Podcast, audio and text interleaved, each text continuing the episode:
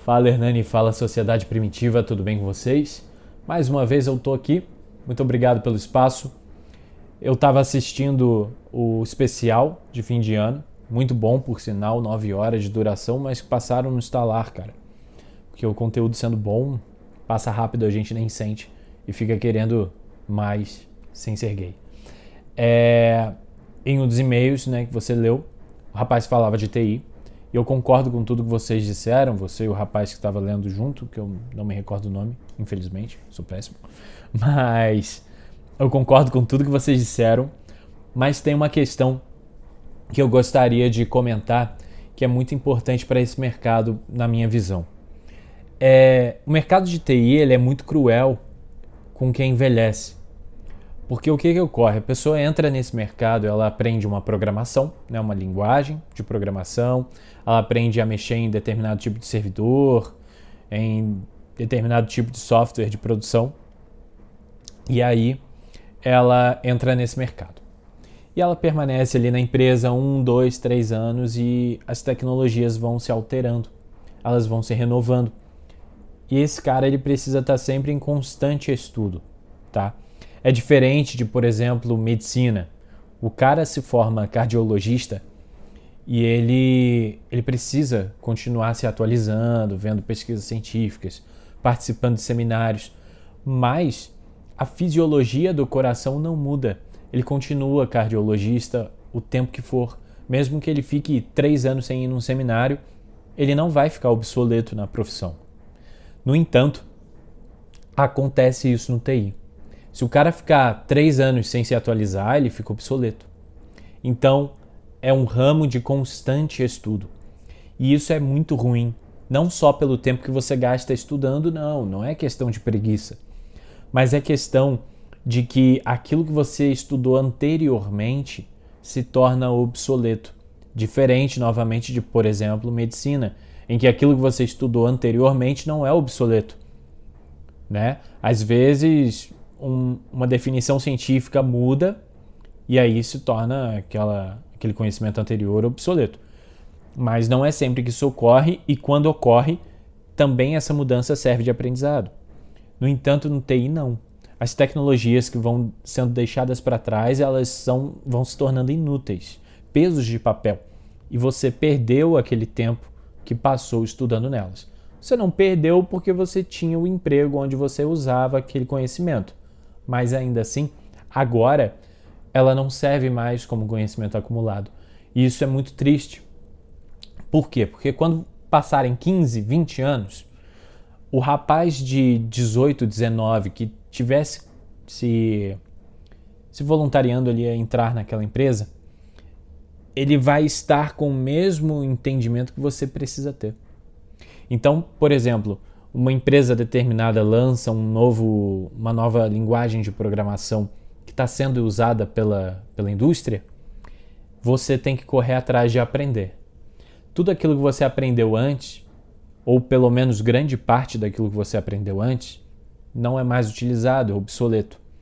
Então não interessa, não serve mais de argumento para você dizer: ah, mas eu sei fazer isso aqui. Não, não é mais útil. A empresa não usa mais entendeu? Você não precisa saber mexer no Windows 95. Não adianta você botar no seu currículo que você sabe Windows 95, 98, Millennium, entendeu? Porque eles são obsoletos, as empresas não usam mais. Estou usando aqui um exemplo básico para quem não é do mercado de TI também entender. Eu não sou desse mercado, tá? Mas eu já vi diversos mercados, já estive em diversos mercados, já trabalhei é, juntamente do mercado de TI, no ramo da educação, então eu conheço legal e eu posso dizer é, que acontece uma voracidade cruel com esse cara de mais idade, porque o rapaz que está entrando, 18, 19 anos, na empresa, ele talvez esteja vindo justamente aprendendo aquela linguagem que você está usando ali agora, e você está tendo que correr atrás de aprender ela e aí tudo aquilo que você aprendeu antes não é usado mais. Então você está pareável, você com 15, 20 anos de empresa, está pau a pau com um moleque de 18, 19 que acabou de entrar na empresa. Porém, ele é muito mais barato que você. ele entra ali como um estagiário, como um programador júnior, tal. E você já é um cara mais veterano na empresa ali e ganha um salário mais alto. O que, que a empresa vai fazer? Se você não for útil mais, ela vai te mandar embora e vai contratar o garoto de 18, 19, que é mais barato. Porque ele não sabe tudo que você sabe, mas sabe o necessário. Entende? E aí isso basta. Então, é uma profissão de chão de fábrica, cara. É o chão de fábrica moderno. É, é o peão, peão digital. Porque o cara, ele, ele é, ele é excluído, ele é muito facilmente retirado da empresa para poder favorecer um cara mais jovem que está entrando, porque esse cara mais jovem é mais barato, entende? Então olha que voracidade, que maldade que é com a pessoa de mais idade, né? Então às vezes você está entrando nesse mercado agora com 20 e poucos anos, quando você tiver com 40, você vai ser esse cara que vai estar tá disputando com um garoto de 20 anos e que muitas vezes pode acabar sendo descartado ou tendo que aceitar condições inferiores ao que você acha que merece para continuar competitivo. Isso é muito triste, cara. Então, eu resolvi dar estoque aí sem ser gay na, na galera aí, porque o povo acho que não entende o que precisa aprender de fato para se manter nessa profissão, nessas empresas e envelhecer nelas sem dor de cabeça. O que que acontece? É muito comum. Isso era muito retratado antigamente, cara. Se você pegar aí produções de cinema e TV dos anos 90, por exemplo, você vai ver muito isso. Em diversos mercados, o cara quarentão tendo que procurar emprego e disputando emprego com um cara de 20 anos, né? E o cara de 20 anos tem não tem toda a experiência que ele tem, mas tem a experiência necessária e o custo mais baixo. Então a empresa acaba escolhendo esse, esse garoto em detrimento do cara mais velho. E a gente não pode esquecer que um dia seremos nós os caras mais velhos, né? Já estamos sendo, né, no meu caso. Mas é, o que que você tem que fazer então, cara? Claro, se você é programador, você tem que se atualizar mesmo, porque você não pode contar com o ovo na galinha. Então, vá, se atualize, pesquise o que, que a empresa está usando aí, o que que que está vindo aí no mercado, que parece que vai tomar espaço. Você tem que se atualizando mesmo. Mas talvez você não tenha pensado nisso, porque você gosta dessa parte técnica desse dessa produção. Mas você tem que começar a pensar maior, cara. Você tem que começar a pensar lá em cima. Por que é que entra às vezes um cara mais novo e acaba liderando a equipe. E às vezes ele não sabe 10% do que o pessoal da equipe sabe, mas ele lidera todo mundo. Porque ele não tem o conhecimento específico de cada área, mas ele tem o conhecimento necessário para conduzir pessoas e para conduzir empresas. Entende? Esse é o diferencial dele. Às vezes ele não sabe produzir tão bem como você sabe, mas ele tem uma capacidade de conduzir pessoas para a produção de algo que ele não sabe produzir. Entende? Então ele pega o cargo mais alto e você às vezes está lá na empresa um tempão e não conseguiu esse cargo, né? Então você tem que começar a focar em como que as, as empresas funcionam, porque a empresa de tecnologia, antes de ser uma empresa de tecnologia, ela é uma empresa. Empresas, elas têm é, encargos, né? tem que pagar impostos, né?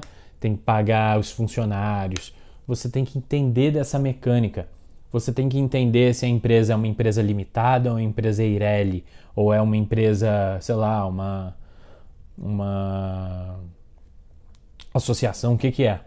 Você tem que entender. Você tem que entender o escopo dessa empresa, quais devem ser os impostos que ela é obrigada a pagar, tudo isso é do âmbito administrativo.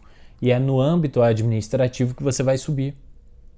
Porque enquanto você ficar só se atualizando eternamente nas, nas linguagens de programação e softwares que são utilizados na empresa, você vai ser chão de fábrica. Você vai continuar sendo peão.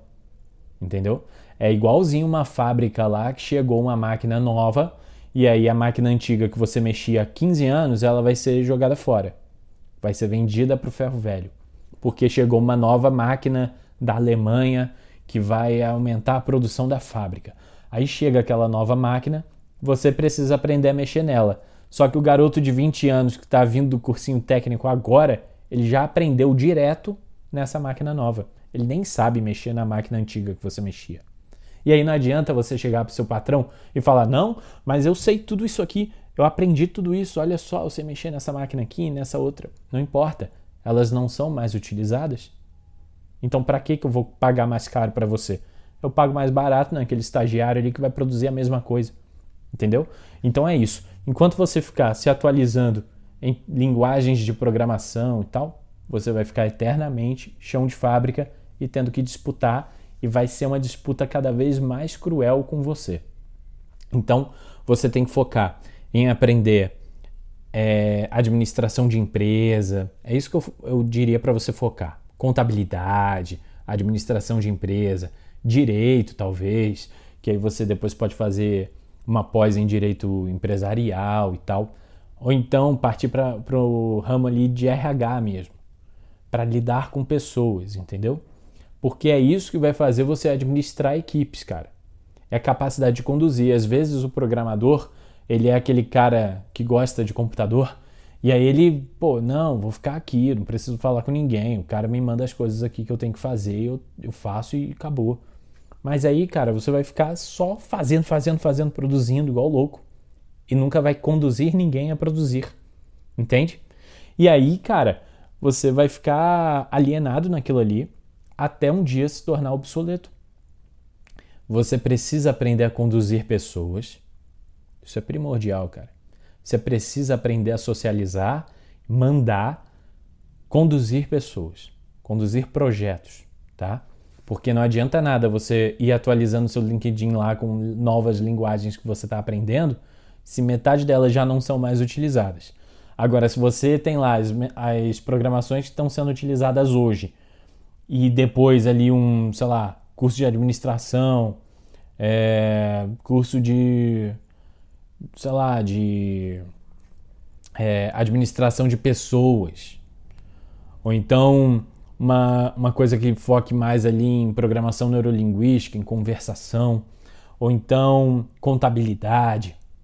Aí você vai ser o cara que entende do funcionamento de uma empresa, que entende do funcionamento de uma equipe, que entende da mente humana, que sabe conduzir pessoas. Aí você cresce nessa profissão. E aí não tem idade máxima. Aí você conseguiu modificar a sua profissão para uma coisa que é mais tranquila, que é um esforço físico menor e que tem uma taxa de, de permanência no emprego maior. Porque a taxa de permanência no emprego da TI é muito baixa. As pessoas são mandadas embora cedo, pelo que eu já expliquei. Então, é muito importante. Aprenda a socializar, aprenda o funcionamento da empresa. Você, às vezes, aí está cinco anos na empresa e não sabe que tipo de imposto ela é obrigada a pagar. O que, que ela recolhe de imposto? Você não sabe. Como que é a nota fiscal dessa empresa para o cliente dela? Você não sabe os impostos que ela arrecada. Você não sabe o tamanho da empresa. Você não sabe quantos funcionários essa empresa pode ter dentro das leis. Você não sabe, é, sei lá, se essa empresa é externa, né, do exterior. Você não sabe como se dá a administração dela, quais são as formas legais dessa empresa contratar ou não. São informações que você precisa ir tendo, porque um cargo de liderança vai pedir isso de você ou vai pedir capacidade administrativa de fazer os pagamentos, de fazer os recolhimentos, de, de recolher os impostos necessários, ou vai te exigir capacidade de conduzir pessoas, conduzir equipes. Inteligência emocional que é falada, né? Que é a capacidade de, de conduzir e lidar com problemas, né? E com pessoas, com relações. E é isso que está envolvido numa empresa.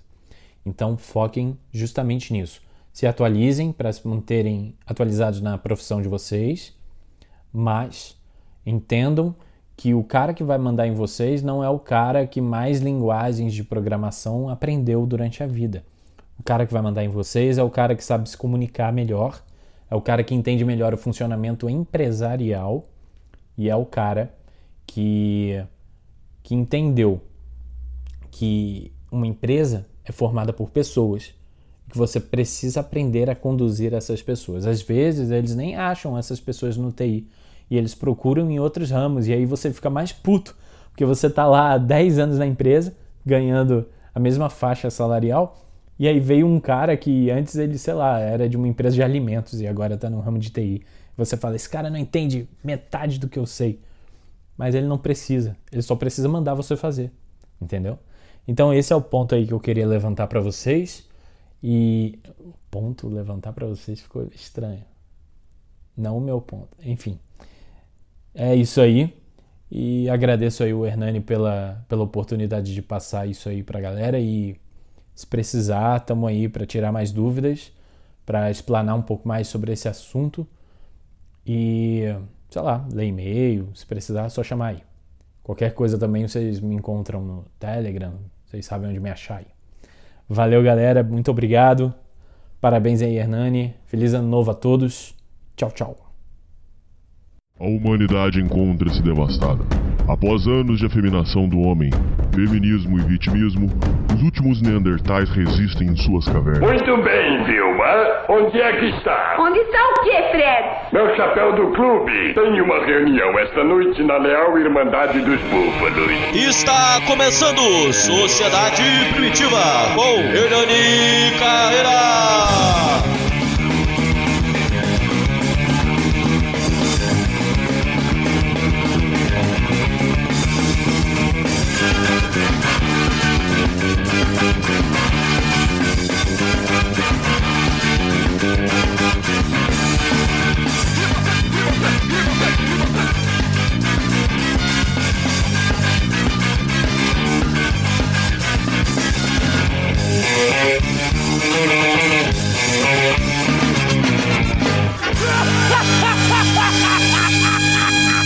Salve, salve, confraria! Hoje estamos para mais um programa para vocês. Hoje começando mais um ano dessa jornada nossa que não tem fim.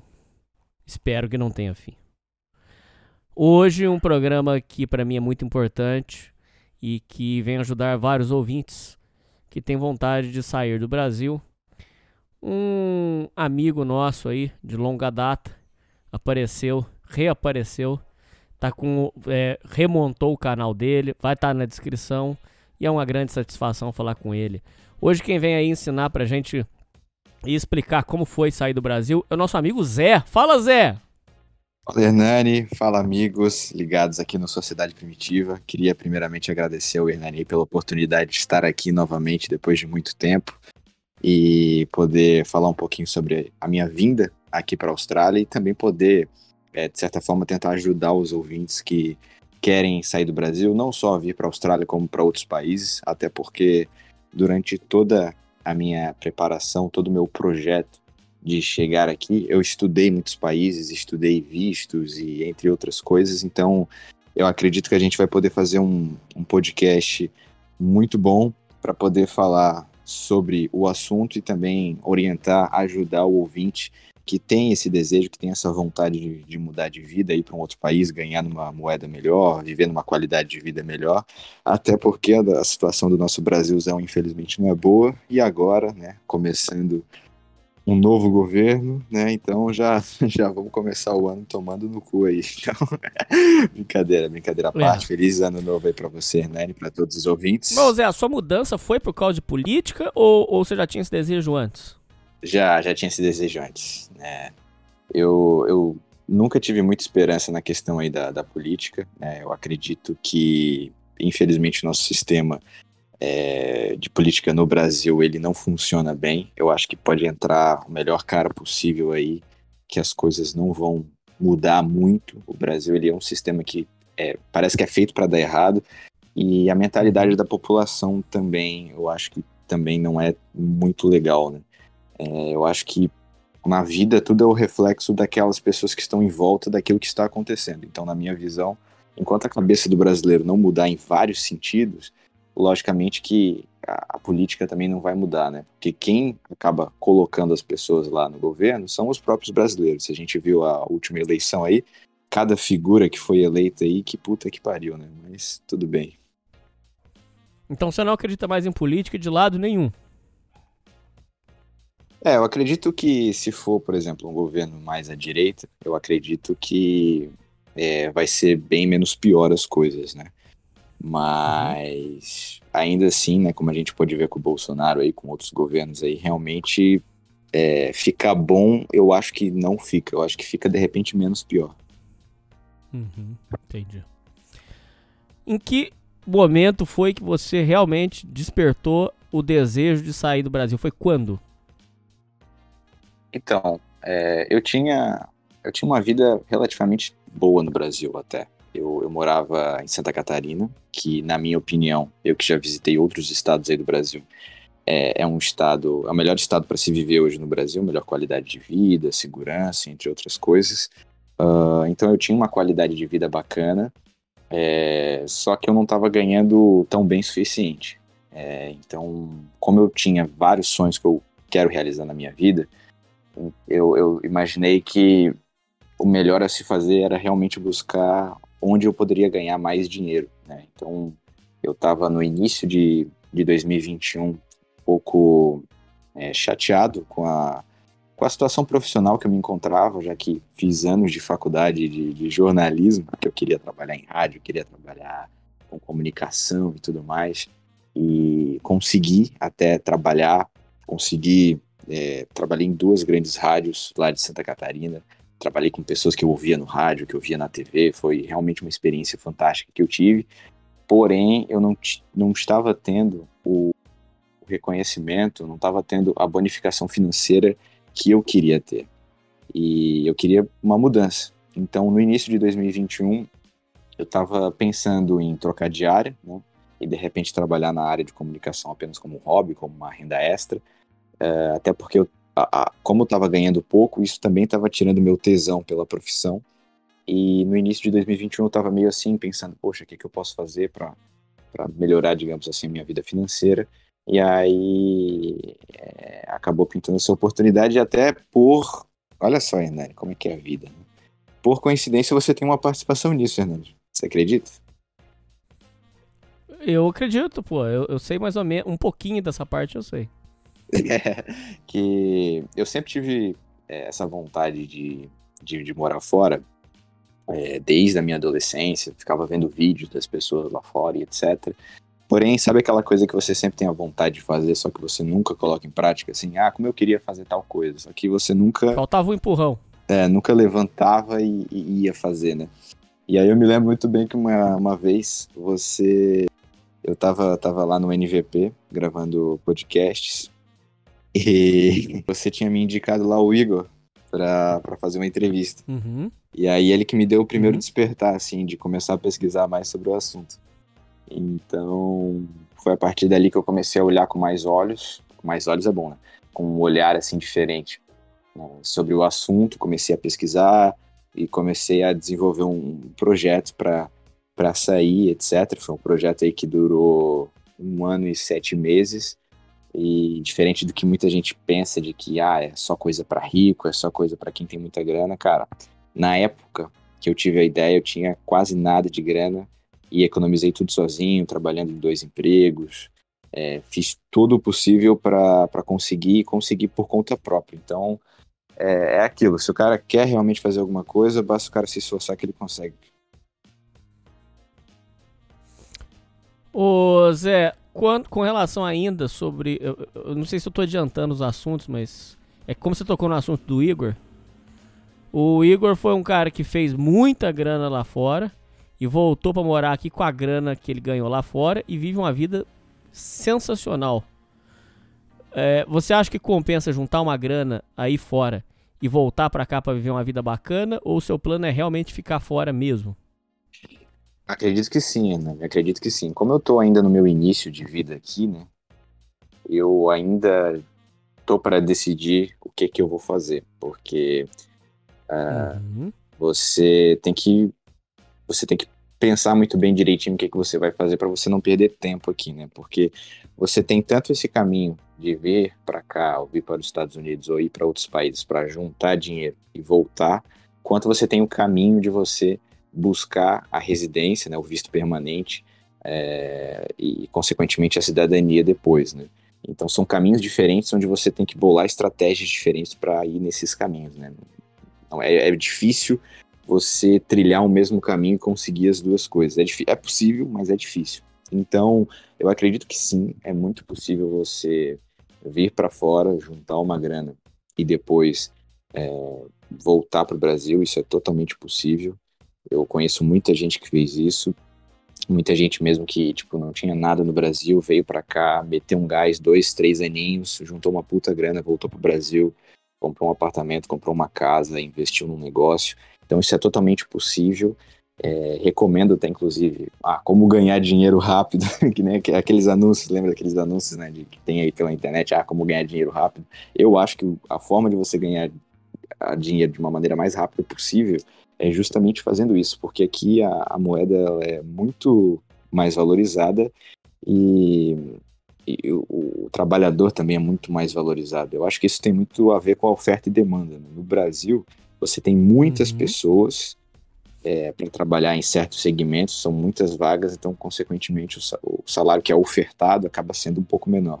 Enquanto aqui é diferente, aqui tem pouca mão de obra e tem muita gente querendo empregar pessoas, querendo, precisando de pessoas para os trabalhos e falta pessoas. Então acaba sendo mais valorizado e aqui como né, uma economia melhor acaba tendo moeda mais, for mais forte, etc. E, e, e dá para juntar muito, muita grana. Assim, até o Igor, eu, ele, ele lembrou um caso aí de um cara que foi lá para os Estados Unidos, trabalhou, acho que foi, sei lá, dois, três anos e juntou 90 mil dólares, cara, quase 500 mil reais em três anos. Isso é, é surreal. O cara, claro, vendeu a saúde, não aproveitou nada, só trabalhou feito maluco, mas pensa, três aninhos o cara juntar 500 mil reais, cara. Isso é absurdo, absurdo demais na minha visão. Pronto. Se você souber investir, dependendo tá, do investimento tá que ele deixar, dá para ele até parar, já dá para ele aposentar no Brasil, dependendo. Sim, sim, sim. E assim, eu, diferente de muita gente que vai para fora do Brasil e só fica falando mal do Brasil, ah, que o Brasil é uma merda, não sei o que e tal, e de fato, tem muitos lugares que, que é muito ruim no Brasil. É, a economia brasileira realmente ela bem complicada, porém tem muitos lugares bons no Brasil e se você tiver grana, você vive muito bem no Brasil. Você vive muito bem mesmo, porque quem tem de repente renda é, consegue ganhar em dólar morando no Brasil, ou juntou muito dólar morando fora, enfim, o cara ele consegue viver bem demais no Brasil. Bem demais mesmo. Então, sim, dá para fazer isso, dá pro cara juntar uma puta grana e voltar, como também dá pro cara é, trilhar um caminho rumo à cidadania. E o detalhe, Hernani, olha só, até para para os ouvintes Big Tal aí, que tipo assim, nos Estados Unidos, né, é muito difícil você já ir com visto de trabalho e tudo mais. A maioria o que que faz? Vai, vai com visto de turista, de estudante, é, acaba ficando ilegal, enfim, ou às vezes não fica ilegal, mas o único jeito que o cara consegue é, se legalizar no país é se casando. Enquanto aqui na Austrália não é necessário isso. Você pode trilhar um caminho muito bacana para você ir, ir atrás da cidadania seja por estudo, seja por alguém, por exemplo, seu chefe, gostar de você e querer te, te dar o sponsor, que é o termo que a gente usa aqui para você ganhar o, o, documento. Existem diversas maneiras para você ganhar o, o, documento sem precisar se casar. Então isso é, isso é mais uma coisa legal que tem aqui na Austrália, dá para o cara trilhar um caminho muito bacana. Zé, por que Austrália? Justamente por isso que eu falei anteriormente. Né? Aqui o cara pode, praticamente qualquer pessoa, principalmente se for jovem, consegue vir para cá é, com visto de estudante, e o visto de estudante daqui, diferente de outros países, ele te permite trabalhar. Isso é uma coisa muito legal. Você está aqui, você está 100% legal, você não precisa se preocupar que a imigração vai atrás de você, que você vai ser deportado no aeroporto, fica, ficar com o cu na mão. Até, inclusive, você fez um podcast recentemente com, com um cara que foi para Inglaterra, né? Tentou ir com visto de, de, turista. Isso. E quem vai com visto de turista não Visto julgo, negado. Não julgo quem faz isso, porque muitas vezes é a única opção que tem mesmo. Eu mesmo já pensei em fazer isso. Enfim, é uma escolha particular de cada um. não acho que seja uma coisa errada. Mas, mas, é, o complicado de você fazer isso é que você vai meio que com o cu na mão, né? Porque você pode chegar no aeroporto e ser deportado. Enquanto para cá, se você vir com visto de estudante, não tem o menor motivo pelo, pelo qual você precisa se preocupar, porque você consegue vir para cá até sem a passagem de volta. Eles não exigem passagem de volta. Então você não precisa gastar com passagem de volta.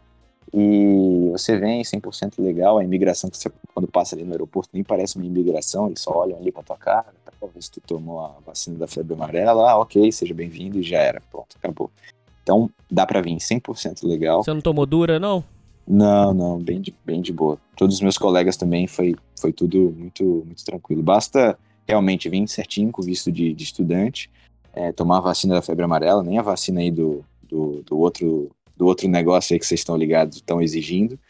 Uh, então, só a vacina da febre amarela, vim com visto de estudante, pronto, é de boa.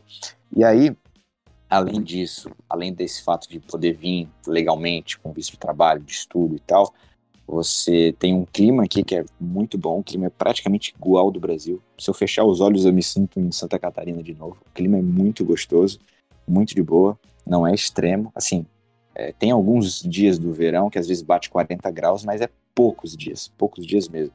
A maioria dos dias é 25, 26 graus, ali numa média. Uh, e o inverno, eu ainda não passei o inverno aqui, mas pelo que me dizem, chega aí 8 graus, 9 graus, então é um inverno que, que, que dá para o cara tancar de boa. Uh, então, clima muito bom, a segurança aqui é, é, absurda, é muito absurda mesmo.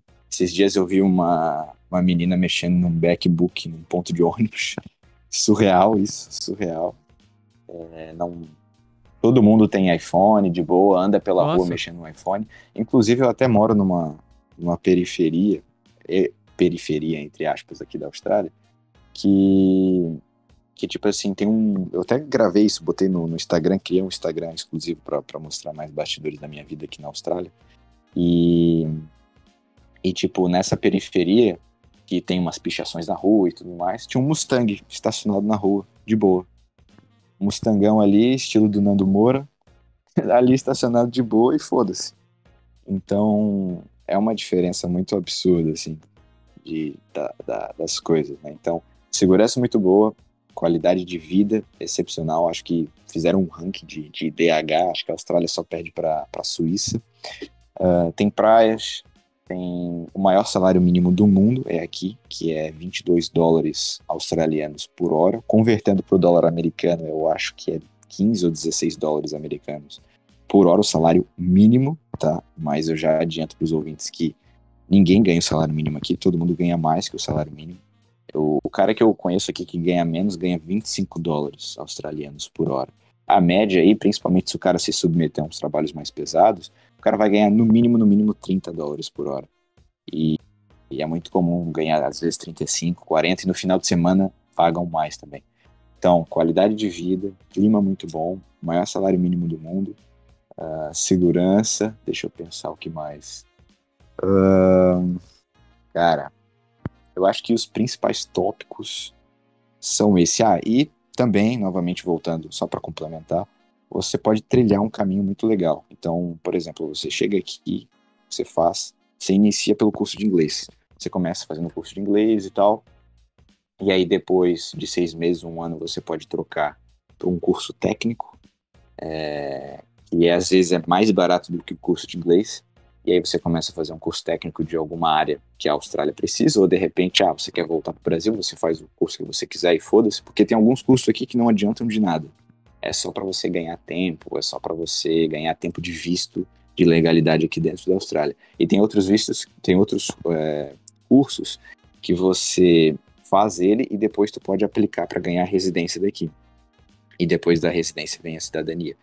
Então, é, você pode, depois desses seis meses, um ano, um ano e meio, enfim, o tempo que você quiser, fazendo curso de inglês, você pode ir para um curso técnico ou para uma faculdade. Uma faculdade é mais cara, mas é possível também. Conheço vários brasileiros que ficaram aqui, começaram pelo curso de inglês e tal, juntaram uma grana e conseguiram fazer faculdade aqui, mas não é necessário, tu pode fazer um curso técnico que muitas vezes já vai ser o suficiente para você ganhar o documento aqui.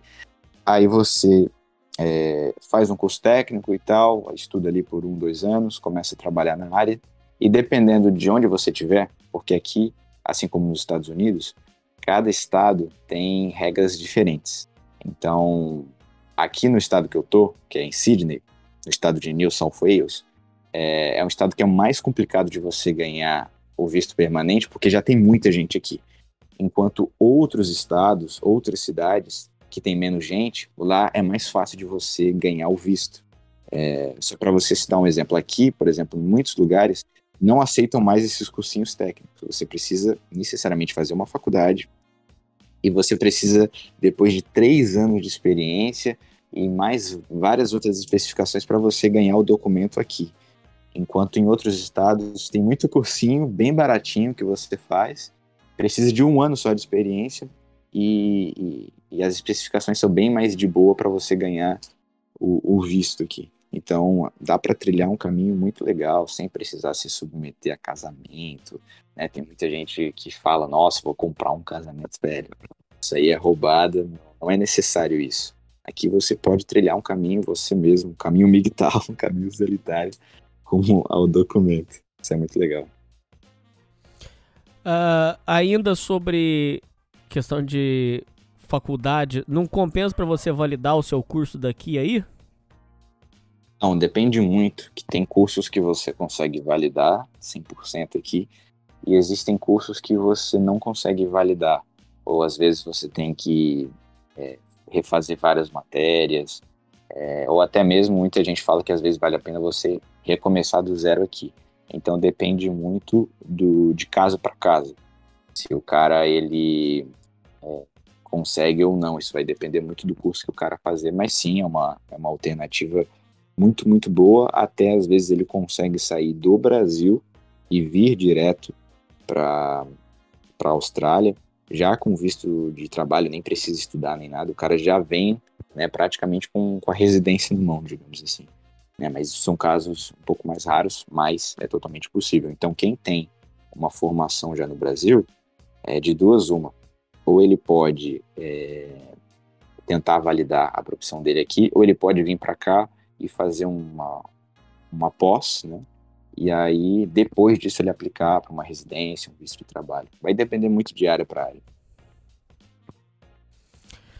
Zé, ainda sobre o que você falou de, de relacionamento, você tem vontade de é, conhecer alguém? Ou você já conheceu, você já deu uns beijos aí? Como que, que você pode dizer sobre esse lado aí da Austrália? E o que você tem sentido no clima, no ambiente? Cara, é... não, ainda não fiz nada aqui ainda. Estou bem focado mesmo em, trabalhar, em estudar, em fazer as coisas que eu preciso aqui, porque, velho, olha, cara, eu tô vendo aqui pela galera da minha casa, né, que, que, eu, que, que no Brasil é uma coisa um pouco esquisita, mas aqui fora é muito comum o pessoal dividir casas, e é o que eu tô fazendo aqui, tô dividindo casa com algumas pessoas, e são, são alguns caras que gostam bastante de em festa, em balada, enfim. E nossa, o cara gasta muita grana para sair nessas baladinhas e, e caçar uma, umas mulheres por aí. É, dá pro cara também tentar se relacionar por aplicativo, aqui tem Tinder, tem outros, outros aplicativos similares, enfim, mas é, é um pouco complicado, assim, se o cara não for, não tiver um inglês maneiro, se o cara não souber ali desenrolar legal, o cara vai passar fome aqui, cara. Então já é uma coisa que eu recomendo. Se o ouvinte aí que tá querendo vir para cá, ele não tem inglês, cara, é, aproveite bem no Brasil aí, que até você começar a desenrolar as coisas aqui, vai demorar um tempo até você aprender o inglês, aprender a jogar o, o jogo aqui. É, demora um tempinho, cara. Mas depois, depois consegue, consegue desenrolar com as gringas aqui e tal. Mas assim, a hipergamia aqui é bem grande, cara. É bem grande. Eu vejo pelos relatos do, dos meus colegas aqui.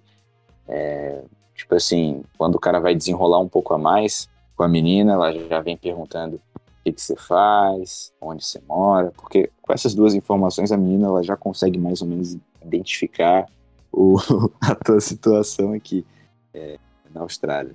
Então, dependendo do que tu for responder, ela já talvez nem vai te dar muita moral e tal. Então, isso é o que me passa, né? Eu ainda não, não fiz nada, não fui atrás de, de ninguém, nem, nem quero. Quero ficar bem tranquilo na minha mesmo. Uh, então, é um mercado aí realmente é um pouco complicado, mas se o ouvinte, mesmo que ele seja fudido, se ele souber falar inglês mais ou menos e ele for shed, ele, ele consegue desenrolar legal e nossa, tem muita mulher bonita nas ruas, muita mulher bonita mesmo. Elas, não sei se elas se arrumam mais, enfim, deve, talvez pelo poderio financeiro elas conseguem se arrumar melhor, conseguem comprar melhores roupas, cosméticos, enfim. Mas nossas mulheres daqui são, são muito bonitas aqui. É, tem muita daquelas loirinhas de filme, sabe? Loirinha de filme americano. Aqui Uhum. tem, tem demais, tem demais, tem muitas mesmo. Ah, e tem muita asiática também. Muita, muita, muita asiática. Mas você não tá bonitas, nessa cabeça agora, bem. nesse momento. Não, não, não, não. Até porque também já aproveitei muito a minha vida nesse sentido no Brasil, então eu já tô muito de boa, não tô afim de buscar e tal, tanto é que meus colegas aqui de que moram aqui comigo me convidam recorrentemente toda semana pra ir na balada e etc. E eu tô, tô bem, tô bem de boa, não, não tô com vontade de fazer isso, até porque também o cara vai nesses lugares e o cara gasta uma grana alta, cara. Porque qualquer lugarzinho que tu vai, tu vai pegar um drinkzinho é, 10, 15, 20 dólares, então vai somando, velho, tu gasta muita grana, muita grana mesmo, e não é a minha, minha vibe do momento. Cara, com relação aos brasileiros que moram aí, é, frequentemente vemos o, o pessoal que sai do Brasil reclamando. Os brasileiros são muito filhos da puta com outros brasileiros. Tem vários relatos desses, acho que você já deve ter ouvido também. Eu queria que você dissesse assim, a sua experiência com os brasileiros. Eu sei que um em particular, quero até mandar um abraço pra ele aí. Não vou falar o nome porque vai que ele não, não queira. Mas ele sabe quem é, é o Dylan. É, Ah, eu sei que a sua experiência foi aqui, positiva. Então, eu sei. Sua experiência foi positiva com ele. Mas, no geral, o que é dito para nós, você já deve ter ouvido histórias disso, é que os brasileiros são muito filhos da puta com outros brasileiros aí. O que, que você pode falar sobre isso? E se você já ouviu história de, de brasileiro sacaneando brasileiro mesmo, se isso acontece? Primeiramente, mandar um abraço aí pro nosso amigo Daylan, até tava falando com ele aqui no, no Zap, cara, muito gente boa, me ajudou demais quando eu cheguei aqui na Austrália. É, um cara realmente sensacional aí, que, que já conquistou muita coisa aqui na Austrália, um cara realmente fenomenal aí. E neste momento tá passando férias lá numa cidadezinha paradisíaca que tem aqui na Austrália. Me mandou fotos aqui, me deixou com inveja.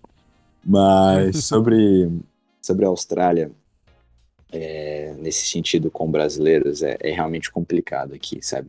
Porque no início você vai depender muito de brasileiro para fazer as coisas, né? Porque você ainda não sabe como as coisas se desenrolam e tal, então você depende muito de brasileiro. E realmente tem muitos brasileiros aqui que exploram os outros brasileiros, sabe? Pagam menos. Então isso existe os mesmo. pagam para funcionários, sim, existem. Existe mais. E eles se aproveitam mesmo, principalmente do cara que, que tá chegando agora. Porque o cara que tá chegando agora, ele tá meio que desesperado que ele trouxe dinheiro do Brasil, converteu para cá, é pouco dinheiro, o custo de vida é alto, o cara ainda tá ajeitando a vida dele, então o cara que tá aqui, ele sabe que o cara tá meio desesperado e às vezes demora para pagar, às vezes não paga, é, ou paga bem menos do que está sendo oferecido, isso realmente existe. Mas, como eu falei no início do podcast, Hernani, tipo assim, é, aqui a mão de obra ela, é- é- tem muita demanda. Então, se você, por exemplo, for enganado ou ou for passado para trás por algum brasileiro, não, não precisa se preocupar que tem- vai ter outros trabalhos e tal, e também não são todos os brasileiros que são assim.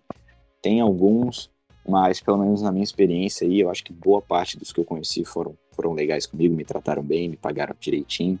Mas realmente tem isso sim, Hernani. É, as pessoas, muitos brasileiros daqui se aproveitam de outros brasileiros e é muito complicado, né? Que devia ser uma coisa um pouco mais unida, mas acaba não, não sendo em muitos momentos. Então, isso é muito, muito complicado.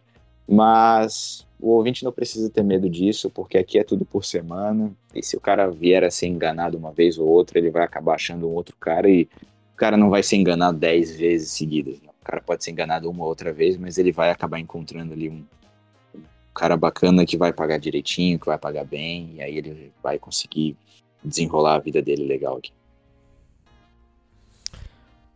Zé, é o seguinte, o cara chegando aí, quais são as melhores opções de emprego que ele tem logo de cara? O que, você recomenda logo de cara pela sua experiência? Bom, é, Existem muitos empregos aqui e antes de, de, falar sobre isso, né, é importante o cara saber o seguinte: é, muita gente fala, ah, nossa, o cara sai do Brasil, que de repente ele trabalha no escritório, trabalha num emprego confortável e vem para cá limpar chão, limpar privado, etc. Empregos assim que são considerados subempregos no Brasil. E a primeira coisa que o cara tem que ter é mudar essa cabeça, mudar esse mindset, porque quando o cara começa a vida aqui, é como se ele nascesse de novo, digamos assim, né? como se ele fosse um bebê que ainda está aprendendo a, a, andar. E ainda sobre isso, sobre trabalhos, cara, eu, eu, eu hoje vendo, eu, eu tive a experiência de trabalhar com o meu sonho no Brasil e estou tendo a experiência de trabalhar aqui com empregos que são mais chatos, são empregos assim mais complicados, mais pesados, porém são trabalhos que me pagam, sei lá, 30 vezes mais, 20 vezes mais. E com a grana que você consegue nesses trabalhos, você já consegue ter uma vida muito bacana, muito legal mesmo, que te dá possibilidades assim, você consegue deslumbrar coisas que antes você não via e tal. Então, é bom mudar essa cabeça sobre o, entre aspas, subemprego, né? Uh, é a primeira coisa que o cara tem que pensar. E, novamente, voltando para aquilo que eu disse, tudo é um caminho. Então, no início vai pegar um trabalho um pouco mais pesado e tal, mas se o cara se empenhar em estudar inglês, ou se profissionalizar, se especializar em alguma área, ele vai conseguir ganhar mais dinheiro e vai conseguir trabalhar em empregos melhores. Mas enfim, sobre os trabalhos, existem muitas alternativas de trabalhos aqui, tanto dos mais leves quanto dos mais pesados. Os mais leves são os que pagam menos, mas ainda assim já dá para o cara ganhar uma grana boa. Esses trabalhos mais leves que eu considero são os trabalhos em restaurante, que você não faz tanta força física, mas tem bastante pressão psicológica, né? Mas você não faz tanta força física assim, né? E tem trabalhos dentro da cozinha, trabalho de garçom, etc. Esses trabalhos para o cara que está começando, ele costuma começar aí na faixa dos 24, 25, 26 dólares por hora, né, durante a semana, de segunda a sexta, e no final de semana eles pagam um pouco a mais, 30, 32 dólares por hora, mais ou menos, trabalho no restaurante. Se o cara quiser trabalhar como garçom, ele tem que ter um inglês aí pelo menos mediano, mas se o cara não tem inglês nenhum, ele vai trabalhar dentro da cozinha, é, ali fazendo as coisas, né, lavando louça, que é o dishwasher, ou fazendo comida, cortando carne, enfim. Essa é uma profissão que tem das consideradas é, mais leves. Outro trabalho que tem aqui também, que é considerado mais leve, é o delivery. E falta mesmo. É, é o, é o delivery, né? E aí tem o delivery específico de restaurantes, pizzarias. Você trabalha especificamente para um restaurante ou para uma pizzaria, ou você pode trabalhar. Mas pelo aplicativo não? Isso tem, tem, tem, tem um aplicativo também. É, existem vários aplicativos aqui. Tem o, o, mais famoso que é o Uber Eats. Tem outros aplicativos se chamam é, Menulog, DoorDash, é, Jimmy Brinks. Tem outros aplicativos também menos conhecidos, mas tem muitos aplicativos aqui que basta o cara fazer um cadastro e aí ele pode é, cadastrar um veículo, né? no caso pode alugar uma bicicleta, alugar uma moto, comprar, enfim, tem muitas alternativas, isso vai depender muito de quanta grana o cara tem. Se o cara já puder comprar, é melhor. Mas se o cara não tiver grana, o cara pode alugar uma bicicletinha, tanto elétrica quanto manual. Eu recomendo que seja elétrica, senão você vai descansar demais. Elétrica é um pouco melhor. E aí, para se cadastrar nesses aplicativos, outra vantagem bem legal né, é que é, você pode se cadastrar no seu próprio nome, sabe? Isso é um, é um papo que de quem já mora no Brasil já está um pouco mais ligado, que é o seguinte, muitos países aí que você às vezes vai como turista e tudo mais, você precisa alugar uma conta no nome de um terceiro e tal. Eu não estou julgando quem faz isso e tal, eu acho que é a escolha de cada um, mas isso é uma coisa muito comum, né? Você alugar uma conta no nome de um terceiro e muitas vezes esse terceiro nem tá ligado que, que isso tá aí tá acontecendo, né? Então, aqui, como você tá 100% legal, você pode fazer a conta no seu nome e, e tá tudo certo. Consegue fazer Uh, se você, mesmo que você vá fazer de carro ou de moto, você é, pode usar a sua carteira do Brasil. Isso é uma coisa muito legal. Você não precisa necessariamente tirar, quando você chega aqui, a carteira daqui. Que você pode também, se você quiser, mas se você. É, você não precisa fazer isso imediatamente, você pode fazer isso depois de um tempo, que é o que eu vou fazer no mês que vem. No mês que vem eu pretendo é, tirar a carteira daqui. É, e como eu já tenho a definitiva do Brasil, basta eu fazer a prova teórica e a prova prática e pronto. Eu já tenho a, a, a full, né, daqui que seria tipo uma carteira definitiva do Brasil, similar. Uh, então, para se cadastrar nesses aplicativos, é, é, bem tranquilo, é bem fácil. Para quem tiver dúvida, pode me mandar lá no meu Instagram, uh, que é arroba Zé, underline, na, underline, Austrália, Zé na Austrália, é só pesquisar isso que vocês acham, ou lá no meu canal no YouTube, que eu auxilio vocês, mas é bem fácil. Vai estar tá na descrição. Isso, valeu, Hernani. É, é, bem tranquilo, dá para o cara se cadastrar de boa e o cadastro sai ali em alguns dias, o cara já pode começar a trabalhar e o bacana é que é, você pode trabalhar quantas horas você quiser e quando você quiser. É uma coisa que eu gosto muito de fazer aqui é pegar alguns trabalhos que pagam um pouco melhor que o delivery, mas quando eu não consigo esses trabalhos aqui, é, eu complemento as minhas horas de trabalho no meu dia fazendo delivery. Né? Então, por exemplo, consegui um trabalho, é, sei lá, no restaurante das 8 da manhã às 2 da tarde.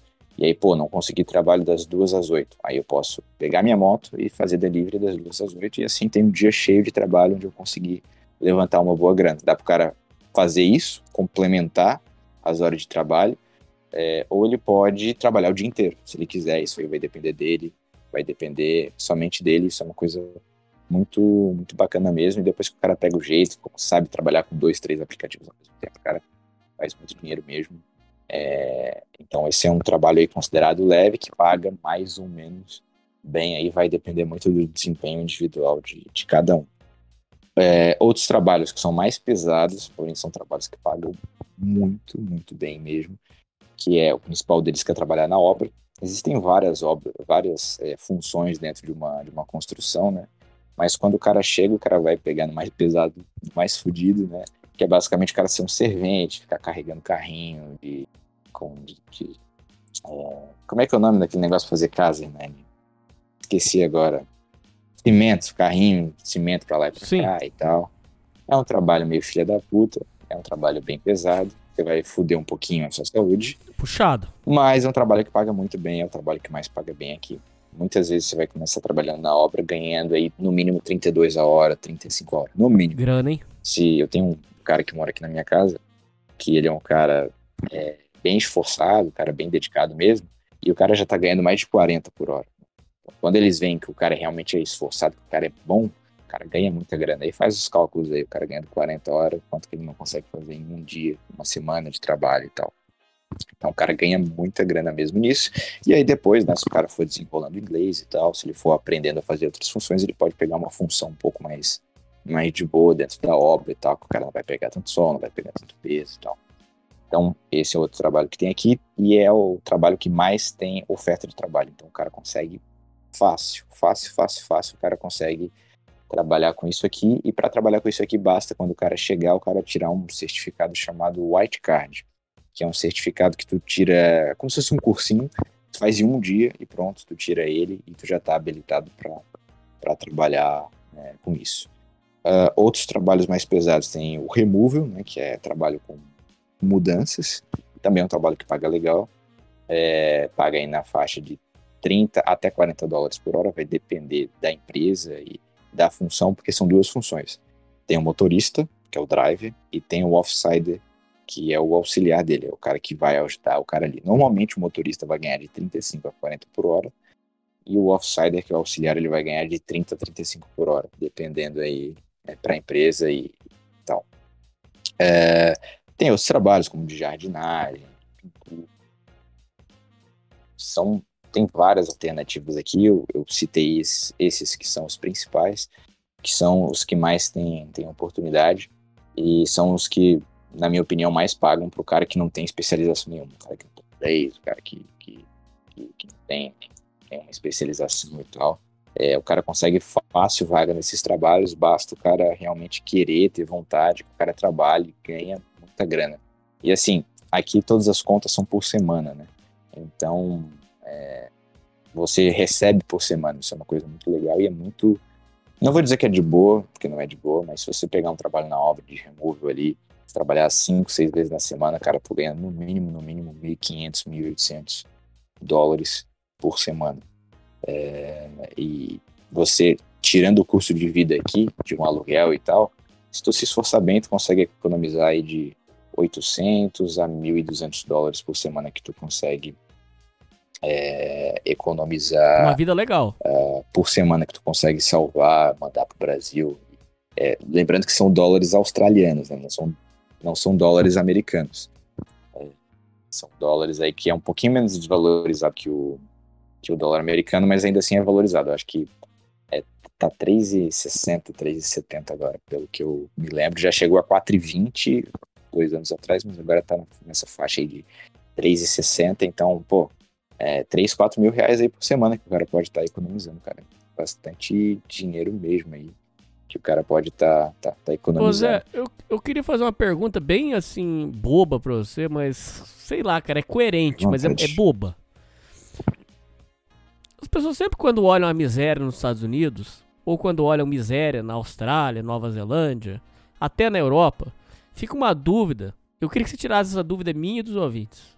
É o seguinte, a pergunta é extremamente boba. Como é que o brasileiro vai lá, vocês conseguem emprego de tudo que, que tem aí, tem um monte de opção.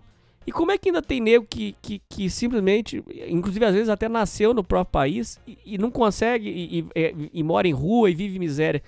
Como isso é possível no mesmo país em que vocês vão, conseguem emprego e arrumam a vida? É, será, é, é, geralmente é droga ou cachaça, não é? Tem outra explicação para isso, cara? É, Nani, essa pergunta não é boba, não. Pergunta muito boa. É, aqui não tem, não tem tanto mendigo quanto tem no Brasil ou outros países aí de terceiro mundo, mas tem sim alguns mendigos na rua. E, cara, eles são mendigos justamente, somente por culpa deles, ou por um grande azar. Exemplo, o cara é drogado, foi abandonado pela família, o cara tem alguma demência e tal, o cara não consegue trabalhar, não sei o que e tal, uh, e o cara mora na rua. Esse é um, é um, motivo. Outro motivo, né, é só se o cara for somente drogado ou se o cara for muito cachaceiro e tal. Mas normalmente é por causa disso, ou porque ele é doente, ou porque ele é drogado, ou porque ele é cachaceiro, ou por causa dos três motivos. Basicamente é isso. E, Hernani, olha só, a loucura, tá? A loucura. Esse cara, se ele quisesse, ele poderia viver num lugar viver numa casa e tal. Uh, só que ele não mora porque ele não quer. Porque o governo dá assistencialismo para esses caras. O cara que nasceu aqui e chega na prefeitura, enfim, na assistência social lá, e o cara fala, cara, ó, sou drogado, não tenho condição. Eu já ouvi relato de nego que ganha mil dólares por semana aqui. Dizem que a média é 500 dólares, que o cara ganha pra, de assistencialismo. E essa grana o cara pode usar pode tranquilamente morar num lugarzinho razoável, pagar ali a comida e tal, os gastos ali da, da semana, mas o cara prefere morar na rua e gastar essa grana toda com droga, ou com cachaça, enfim. Isso é muito surreal, cara. Muito surreal, bicho. É, então. Então é uma escolha mesmo. É, uma escolha, uma escolha do cara. Porque se o cara quisesse, ou assim, salvo os casos de, de quem tem uma doença psicológica, né? O cara é demente, o cara foi abandonado pela família. Isso eu consigo entender, o cara que mora na rua. Mas o cara que não mora na rua, que, que, que mora na rua e é por causa de droga e tal, de cachaça, ou por causa de preguiça, sei lá, entendo o que, que passa na cabeça desses caras, é, é somente culpa deles. Porque se eles quisessem, tem 500 trabalhos à disposição. 500, eu chutei, não chutei um número aleatório, mas tem muito trabalho. E sem falar que esses caras que nasceram aqui, eles sabem falar inglês, cara. Isso é uma grande vantagem é, que os caras não sabem aproveitar ainda. Né? Porque eu, por exemplo, cheguei aqui com inglês extremamente básico, eu sabia falar oi, tchau, como está, é, eu preciso de ajuda, como chegar em X lugar. Era isso que eu sabia falar quando eu cheguei aqui, porque eu não consegui estudar inglês no Brasil, não tive tempo. É, e consegui, trabalho no meu terceiro, quarto dia aqui, consegui fazer as coisas, porque realmente foi na base do esforço e na base do esforço, na vontade, tu consegue, mesmo que tu não saiba falar inglês, que tu não consiga fazer porra nenhuma, tu, tu consegue, ver. se tu for esforçado, tu consegue trabalho, consegue ganhar muita grana aqui. Enquanto esses caras, eles são cidadãos, ou seja, eles não, não são fodidos assim como eu, que precisam estar tá pagando visto, pagando escola, é, não sabem desenrolar, não sabem falar inglês, os caras sabem falar inglês, os caras têm documento e preferem morar na rua. Isso aí é uma coisa que eu não consigo entender. Mesmo, Hernani, é uma coisa comum não tem muitos na rua. Mas, mas é uma maluquice, né, cara? Sim, e é, é maluquice, maluquice total, cara. Não, não dá pra entender, não dá pra entender, cara. É intancável isso, é intancável. Eu fico revoltado. É. Uh, Zé, você podia contar como é que foi a história de, de, da República que você tá morando? Como é que você conheceu? Como é que foi isso? Bom, é, o ouvinte que quiser vir morar para cá, é interessante ele entrar em grupos, né? Tem no Facebook, tem no WhatsApp, de grupos de brasileiros na Austrália, brasileiros em Sydney, brasileiros na, na cidade que você for. Todo lugar do planeta eu acho que tem uma comunidadezinha brasileira ali. E sempre tem anúncios né, de quartos, de trabalho, enfim. E é muito comum aqui, como a, as acomodações aqui elas são caras, é, é, muito comum o pessoal pegar uma casa e dividir, sublocar os quartos e, e etc. Uh, ah, então, no caso, eu vi o anúncio dessa casa aqui, era um valor, era um valor bem baixo, mas é, é aquela coisa, né? Uma casa bem grande, que tem seis quartos, três banheiros e, é, e mora 12 pessoas, né? Contando comigo, 12 pessoas. É um pouco chato, é. Você vai dividir quarto com outra pessoa e tal, mas eu tô no meu início aqui, preciso economizar grana, então preciso fazer esse sacrifício.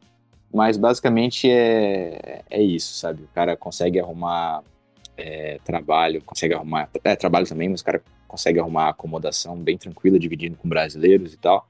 É, ou até dividindo com gringos, no caso, agora entrou alguns gringos aqui, tem, tem um holandês morando aqui, e dois turcos que entraram essa semana e tal, e aí é bacana que o cara vai desenrolando inglês, né, que é a melhor forma, o cara é, aprender a falar inglês é o cara tentar desenrolar e o cara vai aprendendo ali na mar. É uma coisa que eu recomendo para todo mundo, tentar chegar aqui e tentar falar inglês, né? ah, não ficar com medo, ah, não vou ser entendido, não sei o que, não, velho, vai lá, tenta falar. Eu mesmo, eu acabei de postar um vídeo, faz duas horas eu postei um vídeo no meu canal que eu fui no, eu fui na praia é, com o holandês aqui que mora aqui na minha casa. É, e ele. E eu gravei uma parte lá que eu tava conversando com ele, velho, meu inglês horrível. Inglês de índio total, cara.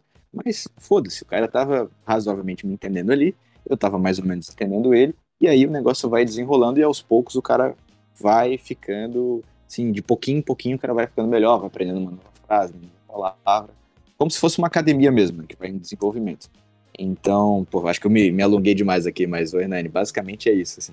Para acomodação, é, o cara no começo vai dividir, às vezes vai dividir quarto, vai dividir casa e tal, mas depois de um tempo, se o cara quiser, é, o cara consegue arrumar uma casinha só para ele ou dividindo com um uma única pessoa, um único amigo, cada um tem o seu quarto e tal. E, e, isso é muito de boa de fazer. Muita gente pensa, caraca, o cara vai. Muito perigoso morar com um monte de desconhecido, mas é bem de boa, bem tranquilo. Dificilmente você vai ter problema. E assim, é, você vai estar tá aqui você está na, na corrida dos ratos australianos, né? Então você vai estar tá trabalhando, você vai estar tá estudando. Então você não vai ter muito tempo assim para ficar de bobeira em casa. Você vai basicamente só chegar para comer, dormir e acabou. Tá? Então é isso que eu, que eu aconselho também aos ouvintes. Tentem pegar um lugar mais barato, vocês economizarem dinheiro no início, e aí depois procurem aí um lugar melhor para vocês ficarem e tal, que, que, que, que vai ser melhor. Com relação ainda sobre o pessoal da República, você já teve alguns, algum climão chato, arranca-rabo, alguma situação que você não gostou muito, alguma coisa que ficou um pouco chato? Ah. Alguém que não colaborou legal? Teve alguma situação chata? Cara. Ou você prefere não falar também, que vai, vai que dá problema pra você? não, digo, é, teve só um caso de um, de um cara aqui na casa que era. Era um domingo de manhã, eu acho, mais seis e meia da manhã, e o cara tava, tava meio bebaço fazendo bagunça lá na cozinha, fazendo muito barulho e tal, aí a galera ficou meio puta e tal. Uh, mas depois ele nunca mais fez isso. Uh, então, foi uma coisa assim, de boa. Assim, para fez um pouco de barulho e tal, mas só foi aquele único dia e tá, e tá de boa. Tipo assim, não, não, não se tem muito tempo para ter problema também, porque tu chega, vai comer e tal, às vezes, claro, vai querer tomar banho, tem alguém no banheiro, é, vai querer cozinhar, tem alguém cozinhando. É, de repente, por exemplo, a cozinha que tem aqui na minha casa é meio pequena, tem quatro cadeiras. E lembrando, né, tem 12 pessoas. Então, muitas vezes tu vai querer comer, porra, não tem cadeira, não tem mesa para tu comer e tal, e tem que esperar um pouco. Enfim, são algumas pequenas incomodações, mas tudo dá pro cara passar de boa. Essa tá sendo a minha experiência. Tem outras experiências, né, de, de gente que chega na casa e muitas vezes é maltratado pelo cara, o cara faz barulho, faz festa de madrugada, é, é, sei lá, existem casos assim, mas graças a Deus a minha experiência tá sendo Tudo muito tranquilo por enquanto. E que permaneça assim. De boa, de boa. Até porque todo mundo tá numa vibe de. tá numa vibe de, de trabalhar, de estudar, porque aqui, meu amigo, você tem que. Você tem que trabalhar. Então, não tem muito isso assim de. Ah, você vai ficar de bobeira em casa fazendo bagunça, fazendo barulho. Não, cara. Você tem que trabalhar, você tem que ir pra escola aqui, né? Quando você chega aqui com visto de estudante, você é obrigado a ir na escola. Senão, eles podem é, reportar para imigração e cancelar o seu visto. É, você tem que trabalhar para pagar as contas, porque aqui é tudo por semana. Então, aqui o, o Hernani, o tempo, ele parece que passa muito mais rápido que no Brasil, assim. Passa muita, é muito rápido as coisas, porque você tem que pagar as contas por semana. Então, você tem que pensar, caraca, já na próxima sexta tem que pagar o aluguel da casa, tem que pagar, sei lá, a recarga do celular, tem que ir no mercado fazer compras, tem que tem que fazer muita coisa e você tem que trabalhar, você tem que buscar trabalho, você tem que fazer as coisas, porque senão a conta vem e aí como é que você vai pagar, como é que você É. vai fazer, né? Mas não é somente isso também, né? O cara consegue ter uma vida é, equilibrada. O cara trabalha bastante, mas chega no final de semana, ele pode fazer uma viagem, ele pode ir na praia, ele pode fazer muita coisa que tem um turismo muito grande e um poder de compra muito grande. Né? Então, você chega aqui, você consegue comprar é, comida muito boa, do bom e do melhor, você pode comprar as melhores carnes, você pode comprar as melhores frutas, suplemento para academia. O cara pode, por exemplo, a academia que eu tô fazendo, eu vou gravar pro canal, é surreal a academia que eu faço aqui, eu pago 30 dólares por semana, aí muita gente vai converter, nossa, o cara paga 90 reais por semana na academia, mas lembrando, eu tô aqui, eu ganho em dólar eu gasto em dólar. Então, seria similar a você pagar, sei lá, 120 reais no mês no Brasil, e você tem uma academia que tem, um, tem ali ah, os aparelhos mais tops, e além disso, porra, tem uma puta de uma piscina, tem uma jacuzzi, tem sauna. É uma loucura, cara. Uma loucura a estrutura das academias daqui. Então, o cara pode comer do bom e do melhor. O cara pode frequentar uma academia top. É, O cara, por exemplo, pô, eu é, tô aqui há pouco tempo já, já comprei uma moto e tal. É uma moto que no Brasil demoraria, sei lá, quantos meses para economizar dinheiro para comprar. Uma moto muito boa, inclusive. É, valeu, Renan.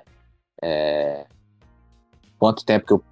Uma moto que no Brasil eu tava pesquisando o preço dela, uns 13 mil reais no Brasil. E aqui eu comprei por 2 mil dólares. Ou seja, o salário de uma semana e meia, duas, tu compra uma moto 100% quitada, sabe? Isso aí é surreal também. Então tu pode ter uma moto, tu pode de repente comprar um carro. E assim, gasolina aqui é absurdamente barata. Gasolina aqui até até tô preparando um post para fazer lá no meu Instagram para falar sobre isso, que aqui a gasolina é 1,79 dólares por litro. Então, com uma hora de salário mínimo aqui, consegue colocar uns 12 litros de gasolina. Enquanto com uma hora de salário mínimo no Brasil, tu consegue colocar um litro e meio, um litro e pouquinho de gasolina. É, é- é surreal. Surreal mesmo. Tava vendo ali que o salário mínimo no Brasil por hora é tipo 7 reais, enquanto aqui é 22 dólares, 25 dólares, né, dependendo do trabalho. É mínimo que você ganha. Então, gasolina é muito barato, então se tu quiser fazer um rolezão, ah, quero ir para as cidades aqui que tem do interior, que são bonitas, que tem uns animais aqui ah, diferentes. é, Cuidado, hein, Zé. Vai aparecer pode- um gênio falando. Cuidado, hein, Zé. Vai aparecer um gênio aí nos comentários falando assim. Mas vocês não têm CLT. Cuidado, hein, Ah. Perigoso. É surreal. Eu já entro nesse assunto, mas só para complementar, né? É, tipo assim, como eu falei, então você tem a possibilidade de gasolina barata, os carros aqui também são acessíveis, tu consegue pegar um carro mó maneiro por 7, 8 mil dólares, carro que no Brasil seria 70 mil reais, né? Então tu pensa, quanto tu precisa economizar para comprar esse carro no Brasil e quanto tu precisa economizar para tu comprar esse carro aqui, exemplo. Passagem aérea também, o cara tipo, tava vendo pro norte do país, que fica mil quilômetros daqui, ah, uma praia paradisíaca que tem lá, é, a passagem, tipo assim, ida e volta, se tu comprar com uma certa antecedência e tal, de repente usando milhas, não sei, paga 250 dólares, ida e volta. E aí, pô, tu pensa, 250 dólares, velho, o cara consegue ganhar isso fácil em um dia de trabalho, né, pra andar de avião pelo país, sabe? Então, são várias alternativas, eu citei alguns exemplos, mas tem muita coisa. Sobre o negócio CLT, é uma outra coisa aqui que é bem interessante, que é o seguinte, né? Aqui existe meio que uma espécie de CLT, é, que é o cara que trabalha para uma determinada empresa, Só que o que, que acontece? Ele ganha um pouco menos, né? Eu vi, por exemplo, caras que trabalham em mercado aqui, né? É, os caras ganham aí na faixa de 22 dólares por hora e eles têm alguns direitos trabalhistas, assim. Uh, só que eles ganham muito menos do que eu, por exemplo, que sou um prestador de serviço, que a grande maioria das pessoas aqui não é CLT, é um prestador de serviços. Então você não está vinculado assim é, diretamente na empresa e tipo se você for demitido você tem direito X, direito Y, é, etc, FGTS, essas assim. Mas você não tem isso, mas você acaba ganhando muito mais dinheiro, entendeu? Então, por exemplo, eu ganho mais aqui do que um cara que é, entre aspas, é, entre aspas, CLT, que trabalha em algumas empresas. Ele ganha menos porque ele, a empresa dele tem que pagar mais imposto, enquanto eu, a, a, empresa que eu vou trabalhar, vai pagar menos imposto, consequentemente consegue me pagar um salário melhor. Então, eu acho que é uma ilusão. Ah, o cara tem uma segurança do CLT. Cara, eu acho que a melhor segurança que o cara pode ter em relação a isso é o cara ganhar mais e ter uma reserva de emergência ali, etc., que, que vai ser muito melhor, porque é um dinheiro que está com você, não é um dinheiro que está com o governo e vão te pagar isso e tal. É uma coisa que depende 100% de você. E o legal é que você tem uma flexibilidade. Ah, não quero trabalhar, ok, vai para o trabalho. Simples assim, de um dia para o outro, às vezes até de um dia, é, no mesmo dia, consegue arrumar trabalho fácil e tal cara não precisa ficar super preocupado com esses vínculos assim trabalhistas e tal. É, é tudo muito rápido e fácil nesse sentido aqui. Agora, é, vamos colocar assim, você, o dia que você acorda meio borocochô, você não quer trabalhar também, você tem essa liberdade. Sim, sim, sim. É, por exemplo, agora tô aqui falando contigo, é, como a gente já tinha, já estava organizando essa conversa já faz um tempo, eu me organizei aqui, ó, vou trabalhar, é, sei lá, Hoje é. Hoje é que dia mesmo? Hoje é quarta-feira, quinta-feira. Quinta-feira, né? Quinta-feira aqui pra mim, né? Aqui é 11 da manhã e é o quê? 9 da noite? Isso mesmo. Eu acho que é, né, É. Isso mesmo. Eu tô aqui e, e. E assim, eu me organizei, eu trabalhei segunda, terça, quarta e quinta de manhã aqui pra mim. Vou ficar de boa, vou gravar um podcast, vou fazer outras coisas que eu preciso fazer. E de repente trabalho à tarde, ou trabalho à noite, ou não trabalho, foda-se eu tenho essa, essa possibilidade. Né? Claro, o cara também não pode ficar super preguiçoso, não trabalhar nunca, mas o cara tem essa, essa flexibilidade. Você pode se dar o luxo de tirar quantas folgas por semana? Ah, isso aí depende muito, né? É, teve uma situação que aconteceu, por exemplo, na semana passada, onde eu fui fazer um trabalho. É que meu trabalho aqui, basicamente, o trabalho que eu mais faço aqui é removal, que é trabalhar com mudanças e tal é o trabalho que eu mais me adaptei aqui, porque ele alterna entre trabalhos pesados e trabalhos mais leves. Exemplo, é, vou lá e ajudo a tirar uma geladeira terceiro andar e tal, é até carregar até o caminhão, descer aquela porra daquela geladeira e tal. É pesadinho, etc, mas ok. Beleza, foi a geladeira. Depois vai ser uma mesa, vai ser uma cadeira que é mais leve tal, uma caixa de 10 quilos. E aí, beleza, aí depois tem outra coisa um pouco mais pesada, depois o cara pega uma coisa leve, vai alternando, não pega muito sol na cabeça, que é bom. É, e vai e depois o cara anda um pouco de caminhão. Então, de repente, ah, vamos supor, o cara tá trabalhando como offside, como auxiliar. O cara pode mexer um pouco no celular, comer alguma coisa, é, ouvir um podcast, enfim, ouvir música. Então o cara vai alternando. Agora, na obra, não. Na obra, pauleira oito horas seguidas ou mais, pegando pesado pra caramba. É, então, é, é, o tempo todo ali na pauleira, diretão. Né? Enquanto nessa minha área que eu faço, ela, ela é mais é, variada, digamos assim. Então, por exemplo, vamos supor, Hernani, que eu vou lá e me organizo para trabalhar, sei lá, segunda, terça e quarta, trabalhei nesses três dias 12, 14 horas, velho, com esse dinheiro praticamente eu pago todas as minhas contas da semana e ainda sobra um pouquinho. Então, se eu quiser, eu posso folgar quinta, sexta, sábado e domingo. Que a grana daqueles três dias ali que eu trabalhei já pagou todas as minhas contas e já economizei alguma coisa. Só que muita gente não faz isso por quê? Porque quer economizar mais dinheiro, quer ganhar mais dinheiro. Então, tudo vai depender do seu custo de vida por semana, que eu, eu acho que é fundamental o cara que chega aqui, ele anotar, ó, meu aluguel é X, meu gasto com alimentação é Y, meu gasto com transporte é tal. É, ah, e por exemplo, ah, daqui a tanto tempo quero comprar um carro, então preciso economizar esse valor. Quero comprar um celular, precisa economizar aquele valor. Cara ter uma organização financeira para para ele conseguir ali organizar quantas horas ele vai trabalhar no dia, na semana, enfim. É, por exemplo, citar um exemplo. Na semana passada, eu fui trabalhar, é, fui fazer um removal para uma empresa, uma empresa que paga bem. Não me chama sempre, mas me chama ali na semana para eles. É uma empresa que paga muito bem e era para fazer um, um removal, uma mudança que era para muito longe, velho. Era para ir para Canberra aqui, que fica 250 quilômetros.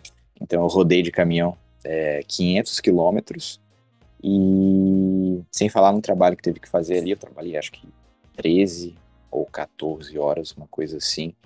Foi muito pesado, mas velho, foi um dia que eu ganhei 500 e poucos dólares em um único dia. Então, com esses 500 e poucos dólares, eu pago o aluguel da minha semana, pago o mercado, pago o transporte, pago, deixa eu ver o que mais, mais alguns custos, pá, ali, que eu posso vir a ter, e ainda sobra alguma graninha em um único dia de trabalho. Então, se eu quisesse, eu poderia folgar os outros dias da semana. Então, se o cara tiver uma organização financeira, o cara consegue tirar uma ou duas folgas na semana, cara consegue organizar uma férias, um tempo ali para o cara tirar para descansar. É, é, totalmente possível. Vai depender da organização do cara e do cara não ficar também gastando com besteira, porque você vai no mercado, aí você vai, você vai ver, pô, salgadinho de 500 gramas, né, que no Brasil o cara pagaria, sei lá, 15 reais, 12 reais, um sacão de Ruffles, enfim. O cara aqui paga 2 dólares. Aí tu pensa, pô, ganhei 250 no dia, 2 dólares aqui, aí pega um salgadão. Aí Coca-Cola. Coca-Cola é absurdo, eu vi, até mostrei no meu canal, tem um vídeo que eu fui no supermercado, que é 30 latinhas de Coca, daquelas de 350 ml, eu acho, por 25 dólares. Ou seja, menos de um dólar para cada lata de Coca, velho. Então o cara pode gastar com muita besteirinha, assim, que o cara pensa, ah, é só 2 dólares, mas quando o cara vê no final do mês, o cara gastou muita grana com besteira e ainda fudeu a saúde. Né? Então, o cara tem que ser organizado e não se deslumbrar, né? O cara vai na outlet, porra, o tênis que no Brasil era, sei lá, 500 reais, o cara vai pagar 80 dólares, 100 dólares aqui, exemplo. É, a camisa que o cara sempre quis ter, carro, enfim, são muitas coisas que o cara precisa ser organizado. Dá pro cara, dá pro cara ter uma roupa legal, dá. Dá pro cara ter um carro legal, dá. Uma moto, dá pro cara viver num, cara, num lugar legal, mas tudo isso vai depender é, de você ser organizado, se organizar e fazer as coisas no momento certo. Porque se o cara ficar gastando demais, meu amigo, o cara vai ver, passou muito tempo, porque o tempo aqui, como eu falei, passa muito rápido, tu gastou muita grana e até tu teve uma vida legal, mas tu não, não, não construiu nada. Não juntou. Então o cara precisa ser organizado. Se o cara não for organizado, cara, tá ferrado, né, digamos assim. Oi? Ô, Zé, agora pra gente falar as coisas. Uh, vamos colocar assim. Nem só de, de, de, coisas boas nós podemos falar. As, as coisas que Sim. você sente saudade do Brasil. Tem algumas coisas que de repente você de vez em quando se pega pensativo. Vou, vou falar algumas coisas que você pensa se de vez em quando você sente saudade. O povo daqui, de vez em quando você sente saudade das pessoas em geral. Sua família, você sente uma muita muita saudade? Como como você lida com isso? A comida daqui, você sente falta da comida brasileira? Quais as coisas do Brasil que, que de vez em quando você se pega pensando que faz falta? É, Nani, sim, tem um lado negativo e dependendo da pessoa, do perfil da pessoa, pode ser muito negativo, pode ser bem destrutivo até na real. É, conheço algumas pessoas assim que são bem depressiva, sabe? Porque é, é, realmente, cara, principalmente aqui na Austrália. A Austrália é muito longe. Eu acho que às vezes o brasileiro não tem noção, mas aqui é muito longe. Eu acho que a Austrália, se pá, é o país mais é, longe que algum, algum brasileiro pode chegar, assim, em termos de distância, que é muito longe mesmo. Tanto é que, por exemplo, demorei dois dias e pouco para chegar aqui. Dois dias e meio, sabe? Pegando três avião e tal. Tem gente que às vezes pega quatro, cinco avião.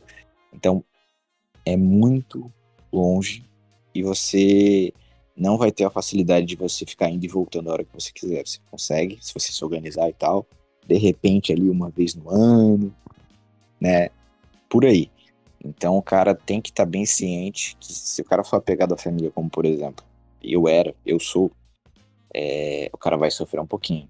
Então, de vez em quando, assim, realmente pô, às vezes quando o cara tá de bobeira, às vezes quando o cara tá num domingo, ou por exemplo, como passou agora o Natal, é, ou Ano Novo, enfim, o cara lembra, né, que nos outros, nas outras vezes, no Natal ele passou com a família, passou com os amigos e tal, dá um aperto no coração, é, uma dor, assim, forte que tu tem, uma vontade de largar tudo e ir embora, é, realmente é, um, é, um, é uma dor complicada, é, mas eu, eu, eu, pelo que eu consigo notar, aos poucos tu vai sabendo lidar melhor, né? tu vai se acostumando, porque o ser humano ele é um, ele é um animal feito para se adaptar às coisas, né? Então aos poucos tu vai se adaptando, sabendo lidar melhor com a situação, logicamente tu vai acabar também fazendo amigos, etc, né? De repente o cara descola uma namorada, uma esposa, enfim, casa, sei lá, o cara constrói uma nova família aqui, aí muda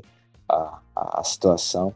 Mas essa situação da família, para mim, é o que mais pega, assim. De vez em quando, cara vem um aperto forte, assim, no, no coração, assim, de saudade. Mas é aquilo, cara tem que saber o porquê que ele tá fazendo aquilo, pensar, né, lembrar do propósito, é, do porquê que ele tá aqui, etc. É, até uma coisa que eu fiz, que eu fiz muito bem, graças a Deus, foi aproveitar muito bem a minha família antes de vir para cá. Então, viajei com eles, aproveitei muito minha mãe, meu pai, minha irmã, é, aproveitei muito bem mesmo. Todas as coisas no Brasil que eu sabia que eu não ia ter aqui, eu aproveitei mesmo, porque eu sabia que quando chegasse a saudade, eu pelo menos ia ter aquele sentimento, velho, eu aproveitei muito bem eles. Tudo que eu podia fazer, eu fiz. É muito ruim aquele sentimento de que deixou de fazer alguma coisa. Eu não tenho esse sentimento. Tenho o sentimento de que, velho, quando eu tava lá, eu aproveitei muito bem, abracei muito minha mãe, meu pai, minha irmã, é, aproveitei muito bem meus amigos, fiz tudo que eu podia fazer, eu fiz. Então isso até, de certa forma, traz um, um conforto, né? Então é muito complicado essa parte da família. É, sempre vai vir e voltar assim uma dor no coração e tal, mas né, isso aí vai ser variável. Se o cara é apegado na família, se o cara não é, a gente acompanha aí, você mesmo traz muitos relatos, até você mesmo, da tua própria família, né, né? Às vezes tem uma família, uma família meio fodida, assim, que, cara, o melhor fazer é ficar longe da família, então, nesse caso, até às vezes é bom, né? O cara sair do Brasil, que até melhora a situação dele da família. E, enfim, né? Mas assim, hoje em dia também tem, tem tecnologia, o cara pode fazer uma ligação de vídeo, o cara pode. É, o cara pode conversar ali todo dia, WhatsApp, etc., mandar áudio. Né? Então, é, dá para o cara amenizar um pouco a saudade com essas questões. Outras questões aí, comida, velho. É, tem bastante restaurante brasileiro aqui. Então, se o cara quiser né, comprar, comer comida brasileira, o cara consegue. Arroz, feijão, carne, salada, de boa. Uh, é um pouco mais caro, mas, sei lá, uma vez na semana, tranquilo, duas vezes na semana o cara comprar. Mas o cara também pode aprender a cozinhar, né? Que é o que eu tô fazendo antes. Eu não sabia cozinhar no Brasil, tô tendo que aprender agora. E dá pro cara comprar todos os suprimentos que tem no Brasil: arroz, feijão, carne, principalmente carne tem aqui igual. Então basta o cara comprar no mercado, fazer no Brasil, que o cara consegue matar de boa a saudade a, que ele tinha da comida é, brasileira é relativamente tranquilo. Uh, qual outra coisa? Tu citou um outro tópico aí que eu esqueci agora. Né? Citou da família. A, as pessoas comida. em geral. Cara, é. É que assim, eu não tô sentindo tanto porque eu tô morando muito com brasileiro, né? Então a mesma vibe que eu tinha no Brasil, assim, eu tô sentindo aqui. Mas. Uhum. É, é, diferente, assim, é, é, um pouco diferente. O povo daqui é. Não vou dizer que é melhor ou pior, mas é, é diferente, assim.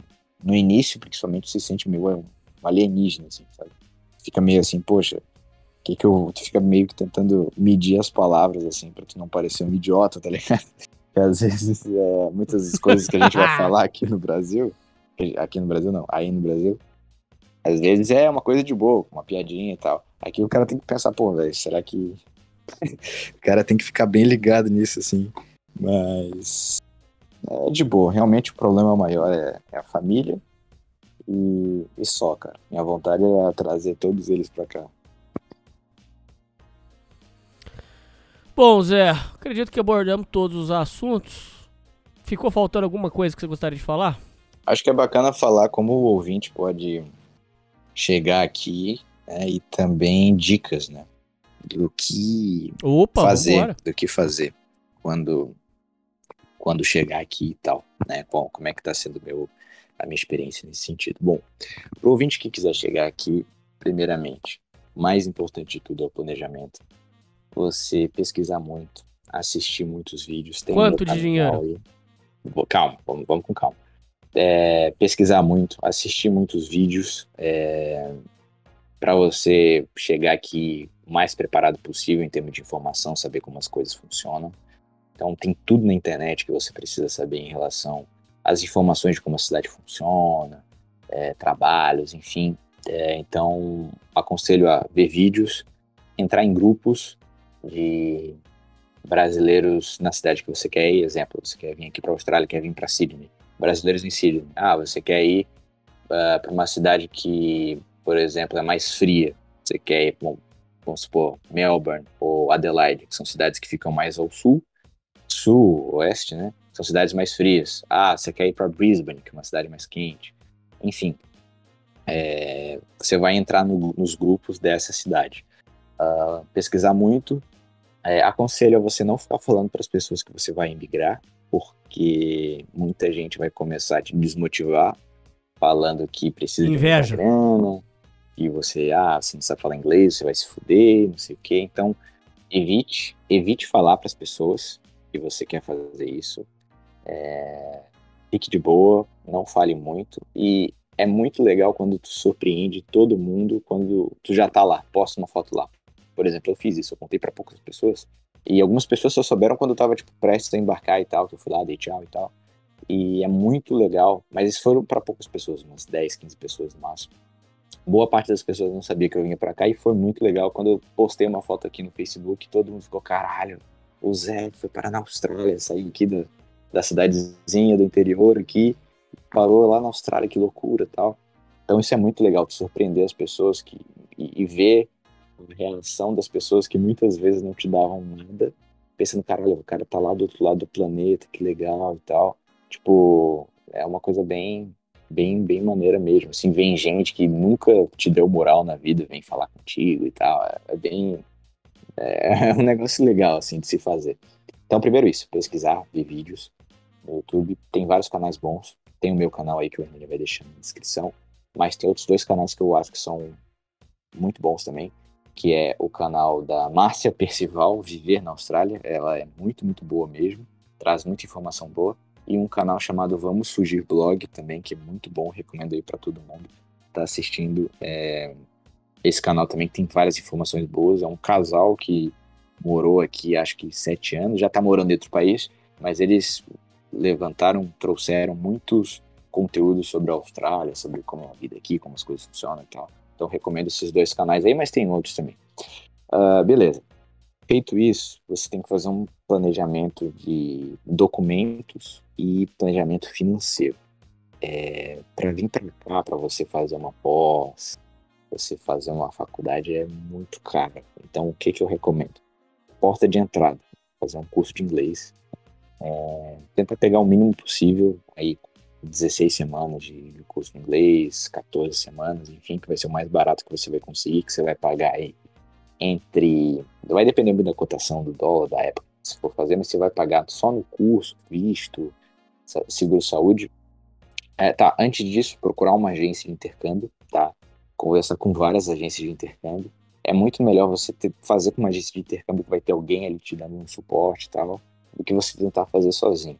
Acho que você tentar fazer sozinho é um barato que sai caro, muitas vezes. Então, mais vale você ter uma agência ali. Tem uma agência que eu fiz, que se chama Connection Austrália. É uma agência que fez um. Não estou ganhando nada para falar deles, mas eles fizeram meu processo perfeito. Fizeram tudo, tudo certinho mesmo, né? É, recomendo, tá? Uh, então, mas assim, fala com outras agências e pede para fazer cotações, né? Ah, eu quero uma cotação de um curso de inglês para Sydney, em tal época. E a pessoa vai lá, vai te falar os valores e tal. Mas basicamente vai variar um cursinho de inglês básico aí de é, contando visto, seguro-saúde, o que mais? Acho que livros, visto, seguro, escola, tá. Vai dar, vai variar entre 12 a 16 mil reais, mais ou menos, tá? Uh, E aí depois. Pô, dá pro cara juntar em uns dois anos, vai, ô, ô, ô Zé, vamos ser Dá, realistas. dá, dá. Ô, Hernani, Hernani, um ano e meio atrás eu não tinha quase de grana. Porque eu era. Eu não ganhava mal, mas eu, eu era muito consumista, gastava muita grana com besteira e tal. E eu me organizei, meti um segundo trabalho e em um ano e meio consegui. Então é de boa, sabe? É de boa mesmo. Dá pro cara fazer isso, o cara realmente colocar como foco, sabe? Colocar como projeto de vida. Porque fazer um intercâmbio, tu mudar para fora do Brasil, não é como uma coisa trivial. É um projeto. Como você, por exemplo, quer passar num concurso, você vai se organizar, você vai se projetar para passar no concurso, no vestibular. Você quer comprar um carro, você vai se organizar e tal para comprar um carro. Então, é, é, é- é um projeto que você faz. né? Então, você vai pagar esse valor aí. O visto da escola de seguro-saúde, dos livros, vai, vai sair por esse valor, vai depender a época, vai depender a cotação do dólar, mas entre 12 e 16 mil reais aí, mais ou menos. Então, recomendo que você faça isso, pegue o mínimo possível de curso de inglês, porque depois que você chegar aqui e começar a trabalhar, se você quiser renovar o seu visto, você consegue economizar muito mais rápido essa grana do que você economizaria no Brasil. Então, esse é o primeiro passo, primeiro curso, né? Então, até recomendo aí o ouvinte que tiver interesse pegar um papel e uma caneta e fazer isso. Então, ó, primeiro custo vai variar entre isso, entre 12 e 16, certo? Depois você tem que comprar passagem. É, e se o, o ouvinte que estiver ouvindo isso tiver o visto dos Estados Unidos, é uma grande vantagem. Aí ele consegue vir para cá nos voos que fazem conexão nos Estados Unidos, e aí ele vai pagar um pouco mais barato nas passagens. Mas se ele não tiver o visto aí, ou não tiver a possibilidade de tirar esse visto, visto de turismo de trânsito, para poder fazer conexão nos Estados Unidos, o cara de comprar passagem pela Qatar Airways, né, aquela empresa famosa aí, que patrocina a Copa do Mundo e tal, é, essa empresa, ela, ela tem um clube de estudante lá que você ganha uns descontos lá e tal na passagem, se você for menor de 30 anos, ou de 32 anos, agora não lembro, é 30 ou 32 anos. Que se você for menor de idade, você se cadastra lá e ganha um bom desconto na passagem da, da Qatar Airways, mas essa passagem ela vai variar também, dependendo do dólar, da época, mas vai variar entre 4 a 6 mil reais, mais ou menos. Ah, e aí tem mais a grana que o cara vai trazer para cá. Eu recomendo aí o cara que vai chegar aqui na pegada, que vai, vai aceitar qualquer trabalho, tá bom? Vai se empenhar pra caramba. Se o cara trazer uns 1.800 dólares aí, eu acho que já é suficiente. 1.800, 2.000, 2.000 e pouquinho já é suficiente. Então, hoje em dia seria mais uns entre, sei lá, 5 a 8 mil, mais ou menos. Vamos colocar 6, então. Então, somando os custos que o cara precisa ter, vamos arredondar tudo aqui para cima. Vamos supor 15 de escola, mais 5 de passagem, mais 5, 6 do dinheiro que o cara precisa trazer. Mas lembrando, né, se quiser trazer menos, aí, aí é, é uma coisa opcional. É, vamos colocar mais 5 do dinheiro, que 5 mil reais do dinheiro que o cara vai trazer para cá. Então, somando tudo aí, dá uns 25 mil reais, mais ou menos. Né? É o valor que o cara vai gastar, isso pode variar um pouco mais, um pouco menos. É uma graninha alta? É uma graninha alta. Mas você consegue economizar. Você consegue economizar. Pega um segundo trabalho, corta gasto, né? Então, ah, teu plano de internet que tu paga 60 reais agora, exemplo. Corta para um plano que tu paga menor, paga 30, tu vai pensar, ah, só 30 reais, mas, velho. Ao longo de um ano, é 300 e poucos reais que tu economiza. É uma economia que tu tem. Evita gastar um barzinho, balada. é, se tu puder vender alguma coisa, né? Tem um computador, um videogame, um carro, bicicleta. Se puder vender, venda. Que aqui tu consegue comprar por um preço muito, muito melhor. Principalmente computador, videogame. Pô, Zé, dependendo Surreal. da faculdade que você for fazer, compensa mais meter essa viagem, sair fora, do que fazer a faculdade, porque tem muita gente que tá formando e não tá conseguindo emprego. É, então, exatamente, exatamente.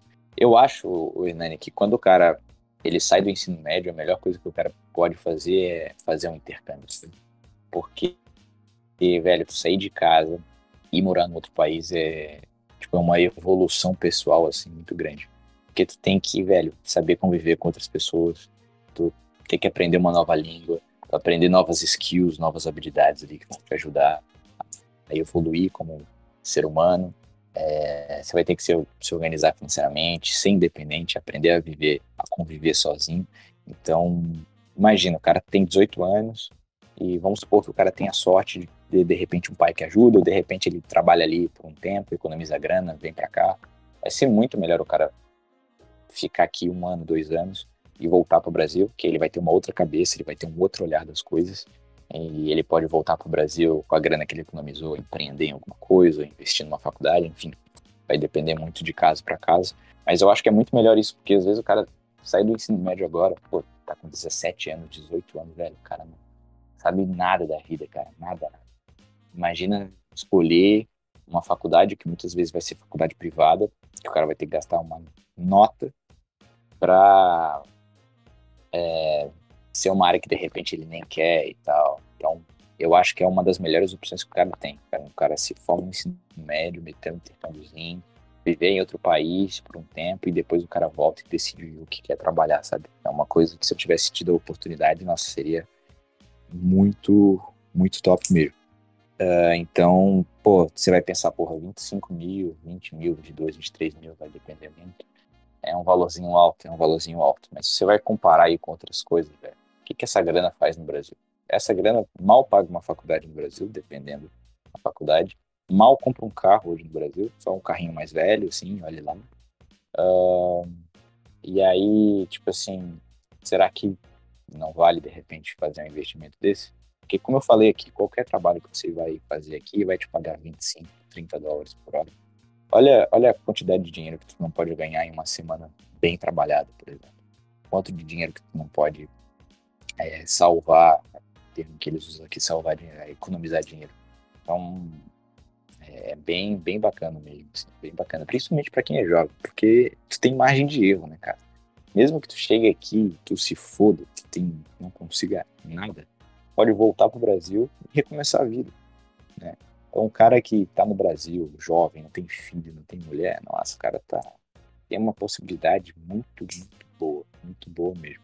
E se o cara de repente tiver mulher, ter filho, também dá pro cara fazer, né? É o fim do mundo. Mas esse cara que não tem filho, não tem mulher, o cara tem um caminho muito, muito bom. Então, então é isso, ó. É, é um valorzinho alto, mas dá para você economizar. É, mete um segundo trabalho, junta grana, vende algumas coisas. É, de repente, se você tiver a possibilidade, por exemplo, sei lá, economiza metade do dinheiro e pega uma parte emprestada com o banco, enfim, dá o seu jeito na sua realidade e faça o que for necessário se o seu objetivo é fazer isso. Né? Você não escolheu nascer no lugar que você é, nasceu e você tem total liberdade para ir morar onde você acha que é melhor. Ah, minha família acha ruim. Cara, minha família também achava ruim, que eu deveria ficar lá, que lá era muito bom, não sei o que, eu trabalhava com o que eu gostava, mas eu meti o pé e falei, não, eu quero fazer isso, vou fazer isso. Fiz e tiveram que aceitar. Uh, então, se você realmente, eu, não, eu quero fazer isso, cara, hoje, velho, pega um caderno, anota todas as coisas que você precisa fazer, é, dinheiro, é, que você precisa fazer em relação a, a, documentos, né? O primeiro documento que o cara precisa fazer é o passaporte. Depois, é, que custa 265 reais, eu acho, ou 257, é um desses dois valores. É, você paga, agora normalizou, né? Tava, a Polícia Federal normalizou a emissão de passaportes até umas semanas atrás, aí, principalmente pós a eleição, estava bem complicado de tirar passaporte. Agora normalizou já, então para quem quiser tirar passaporte, consegue tirar passaporte. E com esse passaporte o cara já consegue ir para vários países sem visto, só comprar passagem e ir, né, principalmente ali da Europa e tal. Outros países como Austrália, Estados Unidos, Canadá e tal, o cara precisa de visto, mas se o cara estudar bem, o cara consegue tirar o visto para ir para esse lugar, né? Só precisa pesquisar bem e colocar em prática, cara. Vai lá, pega, pega um papel, anota ponto por ponto o que, que eu preciso fazer e vai riscando. Ó. Primeiro, eu preciso juntar essa grana. Ó, vamos supor, 25 mil reais. Sei lá, vamos supor, você vai meter dois empregos aí consegue juntar 1.500 no mês. Então, ó, em tanto tempo eu consigo juntar essa grana. Durante esse tempo eu vou trabalhar pra caramba, vou, vou, economizar com isso, com isso, com isso, vou economizar isso, pá, pá, pá, vai organizando. Ó, beleza, juntei a grana. Então, vou, vou tirar o passaporte, ou se já puder, já tira o passaporte agora. É, vou aplicar o visto, vou estudar o melhor país que eu preciso ir e tal, quais os trâmites, o que, que eu preciso fazer. É, só uma coisa da questão financeira que eu esqueci também de falar, Hernani, é o seguinte. É, hoje o Brasil, ele pulou de nível no consulado da Austrália. Então, antigamente, você era obrigado a demonstrar uma comprovação financeira para você vir para cá, para você aplicar o visto, que é basicamente você tirar um extrato da sua conta bancária ou de alguns parentes que você tem a condição de vir para cá. Hoje em dia, o Brasil subiu de nível, está no nível 2, eu acho, nível 1, e não precisa, não é mais obrigatório a comprovação financeira. Existem algumas agências, a maioria das agências recomenda que tire essa comprovação financeira, que se eu não me engano, para esse cursinho de inglês que eu disse, é na faixa aí de 35, 36 mil reais, mas é só um extrato que você precisa, você pode juntar alguns parentes. Então vamos supor, você juntou esses 25 mil para fazer o intercâmbio, por exemplo. Você pode pegar, sei lá, a conta do seu pai, a conta da sua mãe, tirar um extrato só, só isso, e colocar tudo junto no bolo ali e pronto, já é o suficiente. Né? E isso vai te ajudar a, a ter o visto aprovado. Dá para aplicar sem comprovação? Dá. Tem um risco maior de ser negado, mas dá para o cara aplicar sem. É, mas junto ali da avó, do pai, da mãe, junto o comprovante ali das contas de todo mundo, coloca junto no, no, no, no processo que dá para o cara é, dá para o cara aplicar também. Uh, deixa eu ver mais coisas. Então é isso. É, se organize, faça, coloque em prática. Não fale para ninguém que você vai fazer isso. No máximo fale aí para uma ou duas pessoas. É, se esforce, vale muito a pena. Vale muito a pena mesmo. Como eu falei, tem vários países que você pode ir, tem Europa, tem outros países que precisam de visto. Eu acho, na minha opinião, que a Austrália, no momento, é a melhor opção. Porque o que aconteceu, Enem? É, você deve ter ouvido falar que a Austrália foi bem rígida em relação à pandemia. Até, inclusive, o Djokovic, né, tenista famoso aí, não pôde entrar no país porque ele é. Isso mesmo. Ele não pôde se vacinar Banido. e tal. É. Então, é uma coisa pouco complicada, porém isso já passou. Tanto é que agora nem estão exigindo mais a vacina para entrar aqui e tal. Eu recomendo para o ouvinte que não, não tomou fazer o teste, o PCR, né? Que se você não tiver, você pode tomar, pode fazer o teste de de Covid antes de vir para cá. Mas tanto é que para mim nem pediram quando eu cheguei aqui e no momento não estão pedindo. Mas tem essas duas opções. Se o cara não tomou a, picadinha, o cara pode fazer o teste, né? É, que custa aí 150 reais, 200 reais. E aí o cara consegue entrar aqui de boa. Ou o cara já, já tomou e tal, leva só o comprovante da, da Anvisa lá que dá pra tirar pela internet e, e já era. Uh, então, assim, o, o, a Austrália ela ficou dois anos sem ninguém entrar aqui. Ninguém entrou aqui mesmo e muita gente só saindo. Saindo e ninguém chegando. E, como eu te falei, né, a demanda aqui é altíssima. Então, foram dois anos que o país ficou esvaziado. E no início desse ano, de 2020, do início do ano passado, melhor dizendo, é, abriu as fronteiras e aí a economia voltou a girar forte. E ainda e, e a, falta de mão de obra está ainda maior do que estava antes. Então tá num ótimo momento para o cara chegar aqui. Um ótimo momento mesmo. Estão oferecendo muito mais do que o salário mínimo, tem muito trabalho.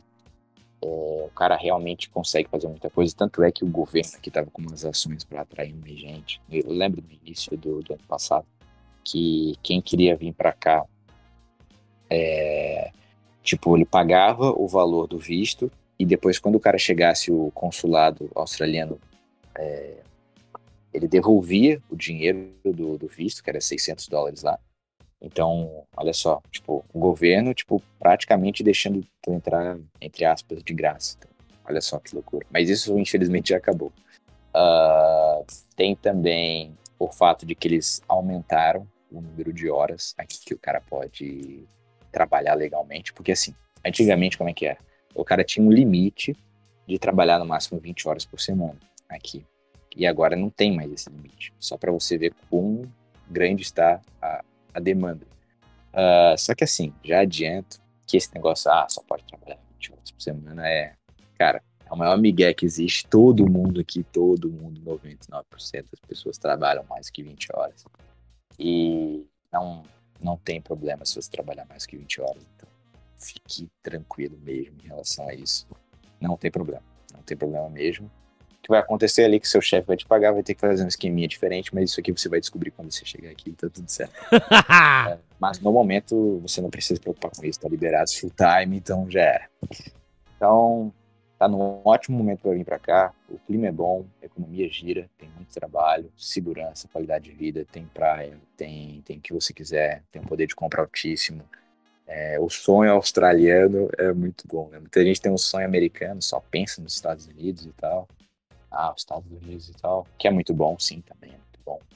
Mas eu acho que pelo fato do cara ter a possibilidade de chegar aqui é, com autorização de trabalho, maior salário mínimo, clima bom, é, todo esse cenário que eu falei para vocês, o cara poder galgar um caminho rumo à cidadania sem precisar se casar e tal, o cara realmente só pela base do teu esforço tu consegue o documento aqui, é, eu acho que aqui é a melhor opção ou deve estar no top 3 assim, opções melhores do cara imigrar.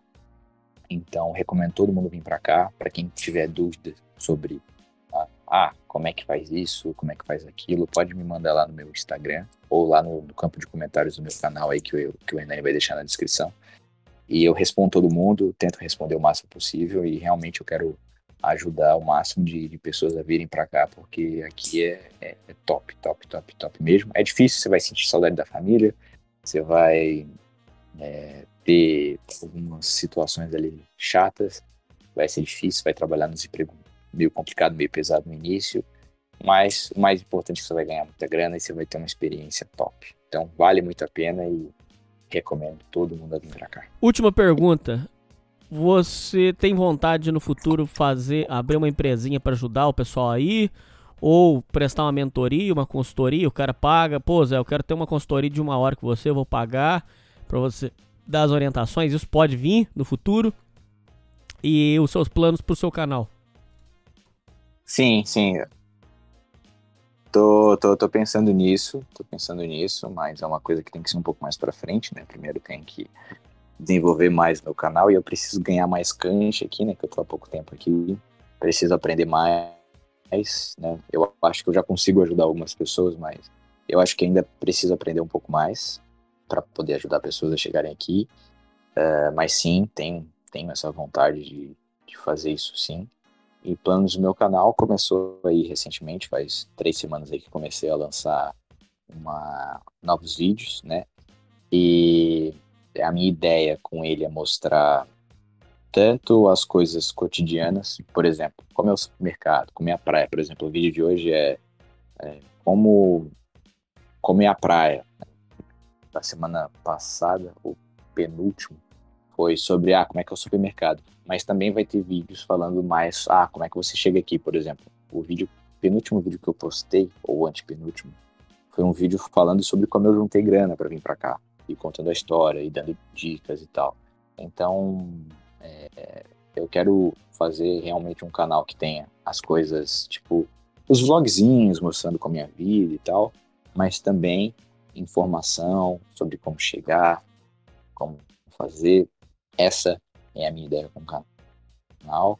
É, quero muito mesmo ajudar as pessoas a chegarem aqui, porque eu sei o quão é difícil a vida no Brasil, o quão é complicado o cara não ter a possibilidade muitas vezes de comprar um negócio e de fazer as paradas, porque é, é realmente tudo muito difícil, é muito complicado. O Brasil acho que é um país bacana, dá pro cara, dá pro cara se dar bem, dá, mas é muito mais difícil, é muito mais difícil. Então, o cara que tiver a oportunidade de meter o cara pode dar muito bem, eu ficar um tempo aqui, né? O cara vem para cá, fica um tempo e depois volta. É, são várias possibilidades, ou depois vai para outro país, enfim. Depois que você meio que desbloqueia, né, nesse jogo, nesse videogame chamado vida, depois que você desbloqueia o primeiro país que você sai, você vê que não é tão complicado assim como te passaram e que é totalmente possível você fazer as coisas. Você com, começa a ver, a deslumbrar uma nova vida. Tipo, cara, posso fazer isso, posso fazer aquilo, coisas que para mim antes, nossa, impossível, pode, pode fazer, tem a possibilidade de fazer. Então é muito boa. Então, só para dar umas últimas dicas finais, né, que, que eu acho que é bacana. É, se organize. Quando chegar aqui, quando chegar aqui, você tem que ir atrás de alguns documentos. O primeiro deles, até anotei aqui, tem que buscar um documento chamado TFN quando você, você chega aqui. Por isso que eu falo que é tão legal você ter uma agência que eles vão te auxiliar com isso. Então você tem que tirar um documento chamado TFN, que é como se fosse similar a um CPF no Brasil, por exemplo. Depois você vai tirar um outro documento chamado ABN, que é tipo como se fosse o seu CNPJ, né? Já que, como eu falei no início, você aqui é um prestador de serviços. Então o cara ele vai te pagar é, utilizando esse documento, que é o ABN. É, depois você tem que, antes disso, na real, você já pode tirar o, fazer a sua conta do banco daqui. Eu recomendo o banco Commonwealth, é um banco muito bom, recomendo aí para todo mundo. Uh, daí tá, deixa eu pensar outras coisas. Uh, lá, quando você chega no aeroporto, já dá para você comprar o chip de celular. Existem várias empresas, mas uma das mais famosas é uma empresa chamada Vodafone. Uh, que mais? Tá, BN, TFN. Entrar nos grupos aí do Facebook, já tinha falado anteriormente, para você conseguir trabalho. Priorizar pegar aluguel mais barato para você economizar grana no início. É, evitar se deslumbrar comprar muita bobagem, boba, bobajada é, em outlet, etc. Tenta comprar só o que você realmente precisa. Um, e se esforçar, se esforçar, se dedicar, que a roda gira.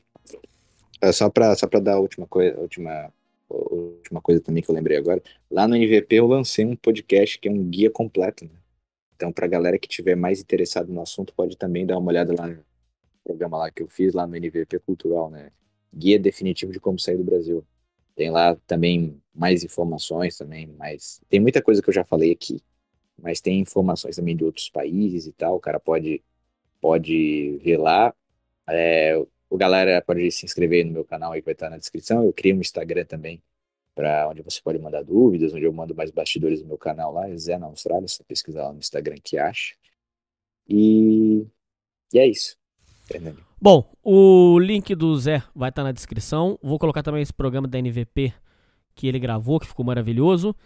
É isso aí, Zé. É isso aí, ouvintes. E falou! Despede, Ava. Falou, um abraço.